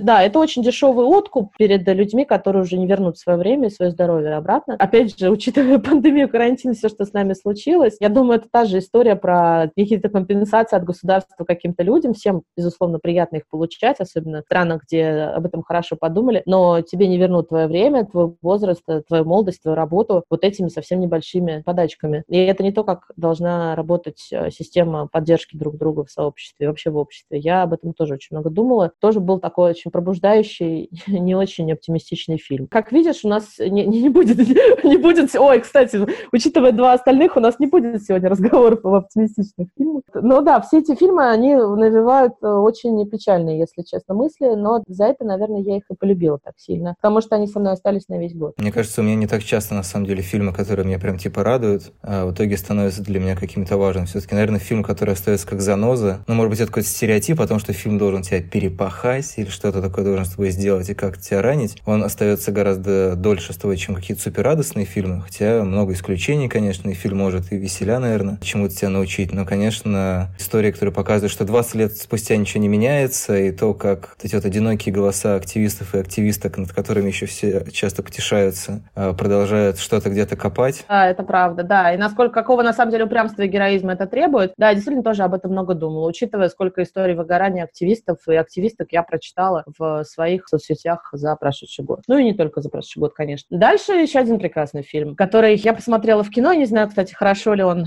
прошел в России. Я бы его, конечно, тоже на школьной линейке вместо утреннего урока всех бы отправила посмотреть это кино, и с работы бы всех отпустила, чтобы они это кино посмотрели. Это «Прощание со Сталиным» Сергея Лазницы. Как ты спрашивал про Довод, у меня есть потрясающее разделение кинематографа Лазницы. Это его художественные фильмы, его документальные фильмы. Первые меня просто физиологически будоражат в неприятном смысле. Вторые я прям очень нежно люблю. И «Прощание со Сталиным» было для меня... Это достаточно не захватывающее кино, если можно так выразиться, но оно было для меня совершенно, если можно сказать, что что крышу мне снесло. Вот, наверное, это было бы правильно. Действительно, два часа очень захватывающей цветной хроники людей, которые присутствовали на сталинских похоронах, как на официальной части в Москве, так и в регионах. И, в общем, это коллективная панихида, которая там происходит у нас на глазах, как с участием официальных лиц, так и, конечно, с вот этим народным, э, народным поклонением. Э, у меня огромная проблема с фильмом «Янучи», который вышел, не вышел э, два да, года да. назад, если я не ошибаюсь. Я сидела с большим комом в горле во время этого фильма, потому что я чувствовала, что человек, не проживший сталинское время здесь, в России, очень хорошо шутит, но, мне кажется, немножко не понимает, на каком поле он шутит. Потому что эта трагедия всего, что происходило, она была абсолютно не схвачена, она выглядела немножечко как э, фильм «После прочтения сжечь» братьев Коэн, на мой взгляд. Похороны Сталина дают этому глобальное измерение, и я сразу же вспомнила известные герилья постеры по российским городам «Помер тот, помрет и этот». Вот. И, конечно же, резонировал он со мной очень сильно, потому что э, было видно, какая часть из этого похорон постановочная, сколько mm-hmm. в этих людях веры, сколько в этих людях одновременно испуга, сколько облегчения, и как эти чувства соревнуются внутри огромного количества людей, которые попадают в камеру, в объектив там на несколько секунд. Ты видишь, что они переживают, что их снимают, они собираются, потом они немножечко расслабляются, потом они плачут на камеру, потом они плачут без камеры. Вот эта амбивалентность их слез и что они на самом деле значат, казалось очень важной. И, конечно же, церемониал, все, что включает в собой прощение с вождем и все эти велеречивые обороты, которые там используются, вся пропагандистская а, машина, в которой, я думаю, половина людей как минимум участвовала абсолютно сознательно и по доброй воле, и более того, веря в то, что они говорят. А, мне показалось, что это фильм, который мог бы дать какой-то новый отсчет нашему гражданскому сознанию, если бы, опять же, получил тот заслуженный охват, который ему положен. Но по центральным каналам это кино показывать не будут. Кстати, странно, потому что когда я его смотрел на Родокфесте в прошлом уже, получается, году, это была самая, мне кажется, разрозненная аудитория людей, которые пришли с самыми разными мотивами посмотреть на эту картину. И где-то на балконе была целая группа коммунистов, по-моему, которые в конце хлопали, пели какие-то песни, чуть ли флагом не размахивали. То есть удивительно, что этот фильм, он как бы работает в абсолютно противоположные стороны. То есть для них это действительно такая хроника похорон. То есть вот как ты говоришь, люди, которые искренне плачут. С другой стороны, для кого-то это такое развенчание тирана и так далее. И вот это то, что он работает в обе стороны, пользуясь такой объективностью документального кино, хотя понятно, что документальное кино и даже намонтированное определенным образом хроника, конечно же, не объективно. Но это, конечно, удивительно, что люди пришли, одни почувствовать освобождение от э, вот этого опыта, да, который все равно, наверное, в какой-то степени у нас присутствует, а другие прикоснуться к нему и почувствовать силу вождя, и вот это вот сочетание, с одной стороны, лиц, на которых очень многое написано, и, ну, что-то мы вчитываем, наверное, а с другой стороны, огромного, супер огромного ритуала. Ну, понятно, что вся наша жизнь состоит из каких-то ритуалов, но похороны — это один из, наверное, ключевых из них. А вот действительно государственные похороны, как он назывался изначально, до более такого а, позитивного прощания со Сталином, то есть даже это не похороны, а прощание. Сталин не умер, он вышел, вышел покурить, как говорят про Цоя. Да, и государственные похороны, и похороны государства, там очень много можно хороших переводов с этим, с этим названием придумать на русский. Для меня это, конечно, похороны государства в первую очередь. Если переводить адекватно, гигантский документальный талант лазницы как раз в том, что мы действительно можем читать все, что хотим, он дает нам эту свободу, он, отнимает, он не отнимает у нас эту свободу. Более того, мне кажется, он не отнимает у нас свободу, я, возможно, скажу сейчас крамольную мысль, как бы не то чтобы отказаться, но не отметать своего внутреннего сталиниста, мне кажется, который есть вообще внутри каждого человека на постсоветском пространстве, так же, как внутри каждого человека в, там, в западном мире есть какой-то их опрессор, отпечаток которого они несут в себе. Нельзя себя отрицать, mm-hmm. что в тебе нет этого человека, этого зерна, этого желания, не знаю, там, победоносной войны, или этого желания порядка, или этого желания крепких сталинских домов, которые с высокими потолками стоят и всех радуют. Какие-то аспекты вот этого внутреннего сталиниста, они присутствуют. Маленький Сталин на плече. Да, он всегда есть, он есть у меня, и я думаю, что будет честным сказать довольно большому количеству людей в России, может быть, и каждому, что он у нас всех есть на плече. Ему тоже надо это кино показать, надо с этим демоном смотреть ему в глаза, понять, что он тоже там присутствует, так же, как и необходимо в целом свои страшные черты тоже знать и не убегать от них, и не говорить, что это совершенно не твое. Мне кажется, что это, ну, да, это наше. Да, да, да. Лазница дает нам свободу признать, что это наше. Это очень важно. Я в этом чувствую его огромную заслугу как документалист. То же самое было с событием, с процессом, с Аустерлицем. Это все были фильмы для меня про соседство внутри со своей демонической мудацкой стороной. Ну, я так понимаю, что последний фильм тоже косвенно про какое-то соседство, правда, более жанровое. «Каджиллионер» — это фильм Миранды Джулай. У меня сложные а. отношения с Мирандой Джулай. Я бы не сказала, что я дико люблю ее фильмы, но поговорив и прочитав огромное количество режиссеров, на которых она повлияла, я приняла для себя, ну, так же, наверное, как и Чарли Кауфман, мне кажется, какая-то несущая фигура в американском независимом кино. Я ее как-то приняла как какой-то маяк для огромного сообщества, и в любом случае, я думаю, только очень дурацкий фильм ей нужно было бы снять, чтобы я не обратила на него внимания. А «Каджиллионер» фильм довольно сильный мне кажется, в сочетании со всем, что сейчас выходит. Во-первых, это фантасмагория, абсурдистское кино про семью таких, э, в общем, нищенствующих фриганов, живущих в абсурдной обстановке, где трое нищебродов, папа, мама и дочка, отправляются за страховкой, э, в общем, делают небольшую такую аферу для того, чтобы получить страховку и заплатить за никчемное жилье. Никчемное жилье выглядит при этом тоже немножечко в стилистике фильмов Мишеля Гандри и Чарли Кауфмана или Спайка Джонса, что-то совершенно невообразимое. Там есть очень много красивых кадров, просто супер захватывающих, которые мне очень нравится держать их внутри себя, так как в свое время мне нравились там держать внутри себя какие-то скриншоты из э, науки сна, допустим. И в этой дороге, в общем, младшая, младшая дочь, которая 27 лет,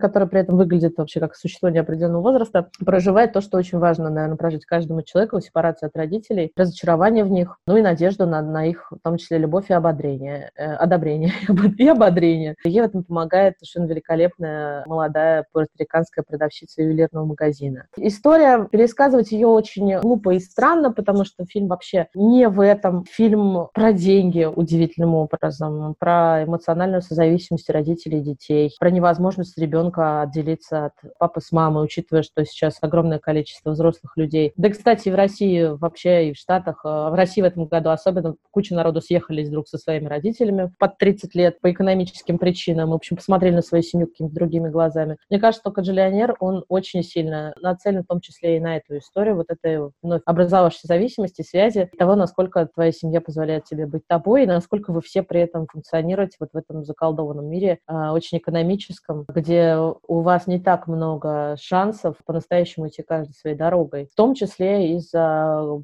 господи, простите, опять же, капитализма, который в значительной степени много что пожирает, и Джулайт по этой теме прохаживается там, в общем, в обе стороны, туда-сюда. И с точки зрения мизансцен и того, как она выстраивает сюжет, сюжеты воровства, сюжеты каких-то афер, подделок, сюжеты отношений людей в пространстве вокруг них, мне показалось это ужасно новаторским методом и очень сильно напомнил как раз, думаю, как все это закончить. Кауфмана тоже потому, mm-hmm. как он работает с э, небольшими группами, иногда в диалогах по 2-3 человека в тесном пространстве, что это вообще собой представляет. И то, как э, Миранда Джулай вот это все компактно сжимает в одной локации, и то, как мы все сжались в одной локации в этом году, тоже мне показалось фильмом очень освободительным, и да, это абсолютно левое кино. Как и все, собственно, фильмы, которые я сегодня перечислила, это все, на мой взгляд, абсолютно, абсолютно левый кинематограф, даже если авторы это так не вербализуют. Ну, в общем, как говорит Стивен Содерберг, все про деньги. Абсолютно правильно, и я очень счастлива, что я очень счастлива, что во всех этих случаях, разговорах с человеком государством, разговорах про деньги, эти прагматичные вещи звучат, и звучат очень серьезно, потому что мы не можем больше игнорировать, что экономический кризис отдельно, экзистенциальный отдельно. Мне кажется, кино в первую очередь об этом должно сейчас говорить, потому что это самая большая проблема для каждого человека, осознать свою свободу, пока он по рукам и ногам завязан в каких-то общественных привычках и обязательствах. Мне кажется, фраза про кризис — это прям идеально идеальный девиз для окончания нашего разговора. Единственное, я уточнюсь, когда я делал странный переход между государственными похоронами и фильмом «Каджиллионер», я думал, что ты будешь говорить про Кроненберга в «Чужой шкуре», поэтому у меня почему-то наложилось, что он пятый пункт, поэтому извините, если это прозвучало странно. Это был не он, да, хотя фильм Брэндона Кроненберга, да, тоже шестым пунктом можно сюда добавить. Тоже кино про отношения с государством в очередной раз и про то, как он нас пенетрирует. Ну или корпорация, зависит от того, в какую сторону сторону мы смотрим. Ну что ж, в какую сторону мы будем смотреть в 2021 году, мы узнаем уже в 2021 году. Влево, влево, влево. Спасибо, Алиса, и пока. Благодарю вас, спасибо. Диковинка. Ананас, диковинка. В качестве посткриптума поделюсь некоторыми своими наблюдениями. О фильме «Довод» сегодня было сказано много интересного. В одних направлениях я думал, в других даже и не смотрел. Чтобы не отнимать много времени, замечу то, что мне кажется, одним из ключей к «Доводу» может стать картина Гои «Сатурн, пожирающий своего сына». Фамилия Гои упоминается в фильме. Сатурн рифмуется с фамилией Сатор, да и сюжетно можно найти параллели между событиями фильма и тем, что изображено на картине. Как мне показалось, этот мифологический пласт довольно часто упускают из виду, говоря о фильме «Довод». Собственно, мне показалось интересно изучать его именно с той точки зрения, как он складывает эти темпоральные, мифологические, какие-то мировоззренческие пласты. Но, в общем, можно присоединиться к какому-то общему ощущению, что это была интересная шарада, но не самое большое впечатление в этом году. Прости, Кристофер. А что касается любимых фильмов, то уже прозвучали монологи и про «Думаю, как все закончить» Чарли Кауфмана. У нас есть отдельный выпуск про это, поэтому я не буду повторяться. Про «Легенду о волках», к сожалению, мы не записали подкаст, хотя он, безусловно, этого заслуживает. Это чудеснейшая анимация, очень находчивая, являющаяся, в общем-то, содержанием мультфильма, в отличие от сюжета, который, как заметил Сережа, вы наверняка много раз где-то видели. Два других моих любимых фильма этого года это «Бескрайняя ночь» и подлинная история банды Келли. Про оба записаны подкасты в экспериментальных форматах. «Бескрайняя ночь» стилизована под радиопередачу 50-х. Просто замечу, что это главное мое впечатление года, фильм, который заставил меня испытывать одновременный восторг и ужас, и быть очень заинтересованным в том, что же с ним произойдет, и достраивать какие-то теории о том, как этот фильм устроен, потому что в нем есть и стилистически интересные приемы, и игра с некоторой конспирологической мифологией. Про фильм Джастина Курзели я записал первый пока в истории подкаста сольный подкаст или аудиоэссе, в котором я рассказываю про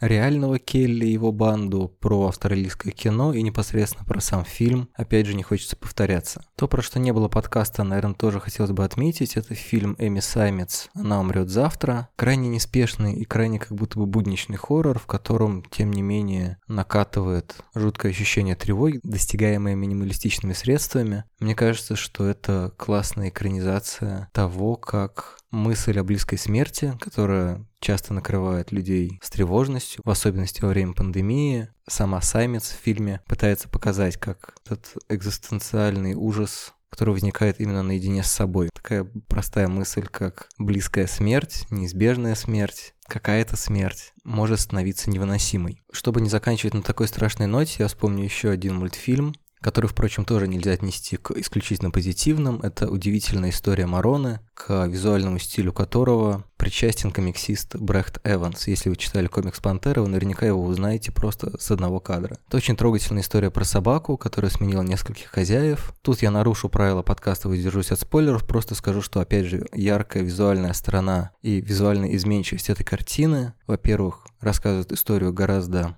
интенсивнее и богаче, чем некоторые передвижения главной героини в пространстве и, возможно, времени. И ее финал, несмотря на то, что он может восприниматься как мрачный, тем не менее, мне кажется, дарит какое-то очищающее ощущение и радость. И, наверное, такой мультфильм, как «Легенда о волках» в 2020 году был нам необходим. Спасибо, что дослушали до конца. Напоминаю, что это был самый длинный подкаст в истории подкаста. Я надеюсь, что это было увлекательное путешествие, и если вы находитесь здесь, то отметьтесь ключевой фразой «розовый бутон». Это отсылка к другому, не последнему в моем сердце фильму 2020 года «Манк», но мы про него говорили буквально недавно, поэтому опять же не буду зря тратить время. Всем спасибо, дорогие слушатели, слушательницы и 2020 год. Пока-пока.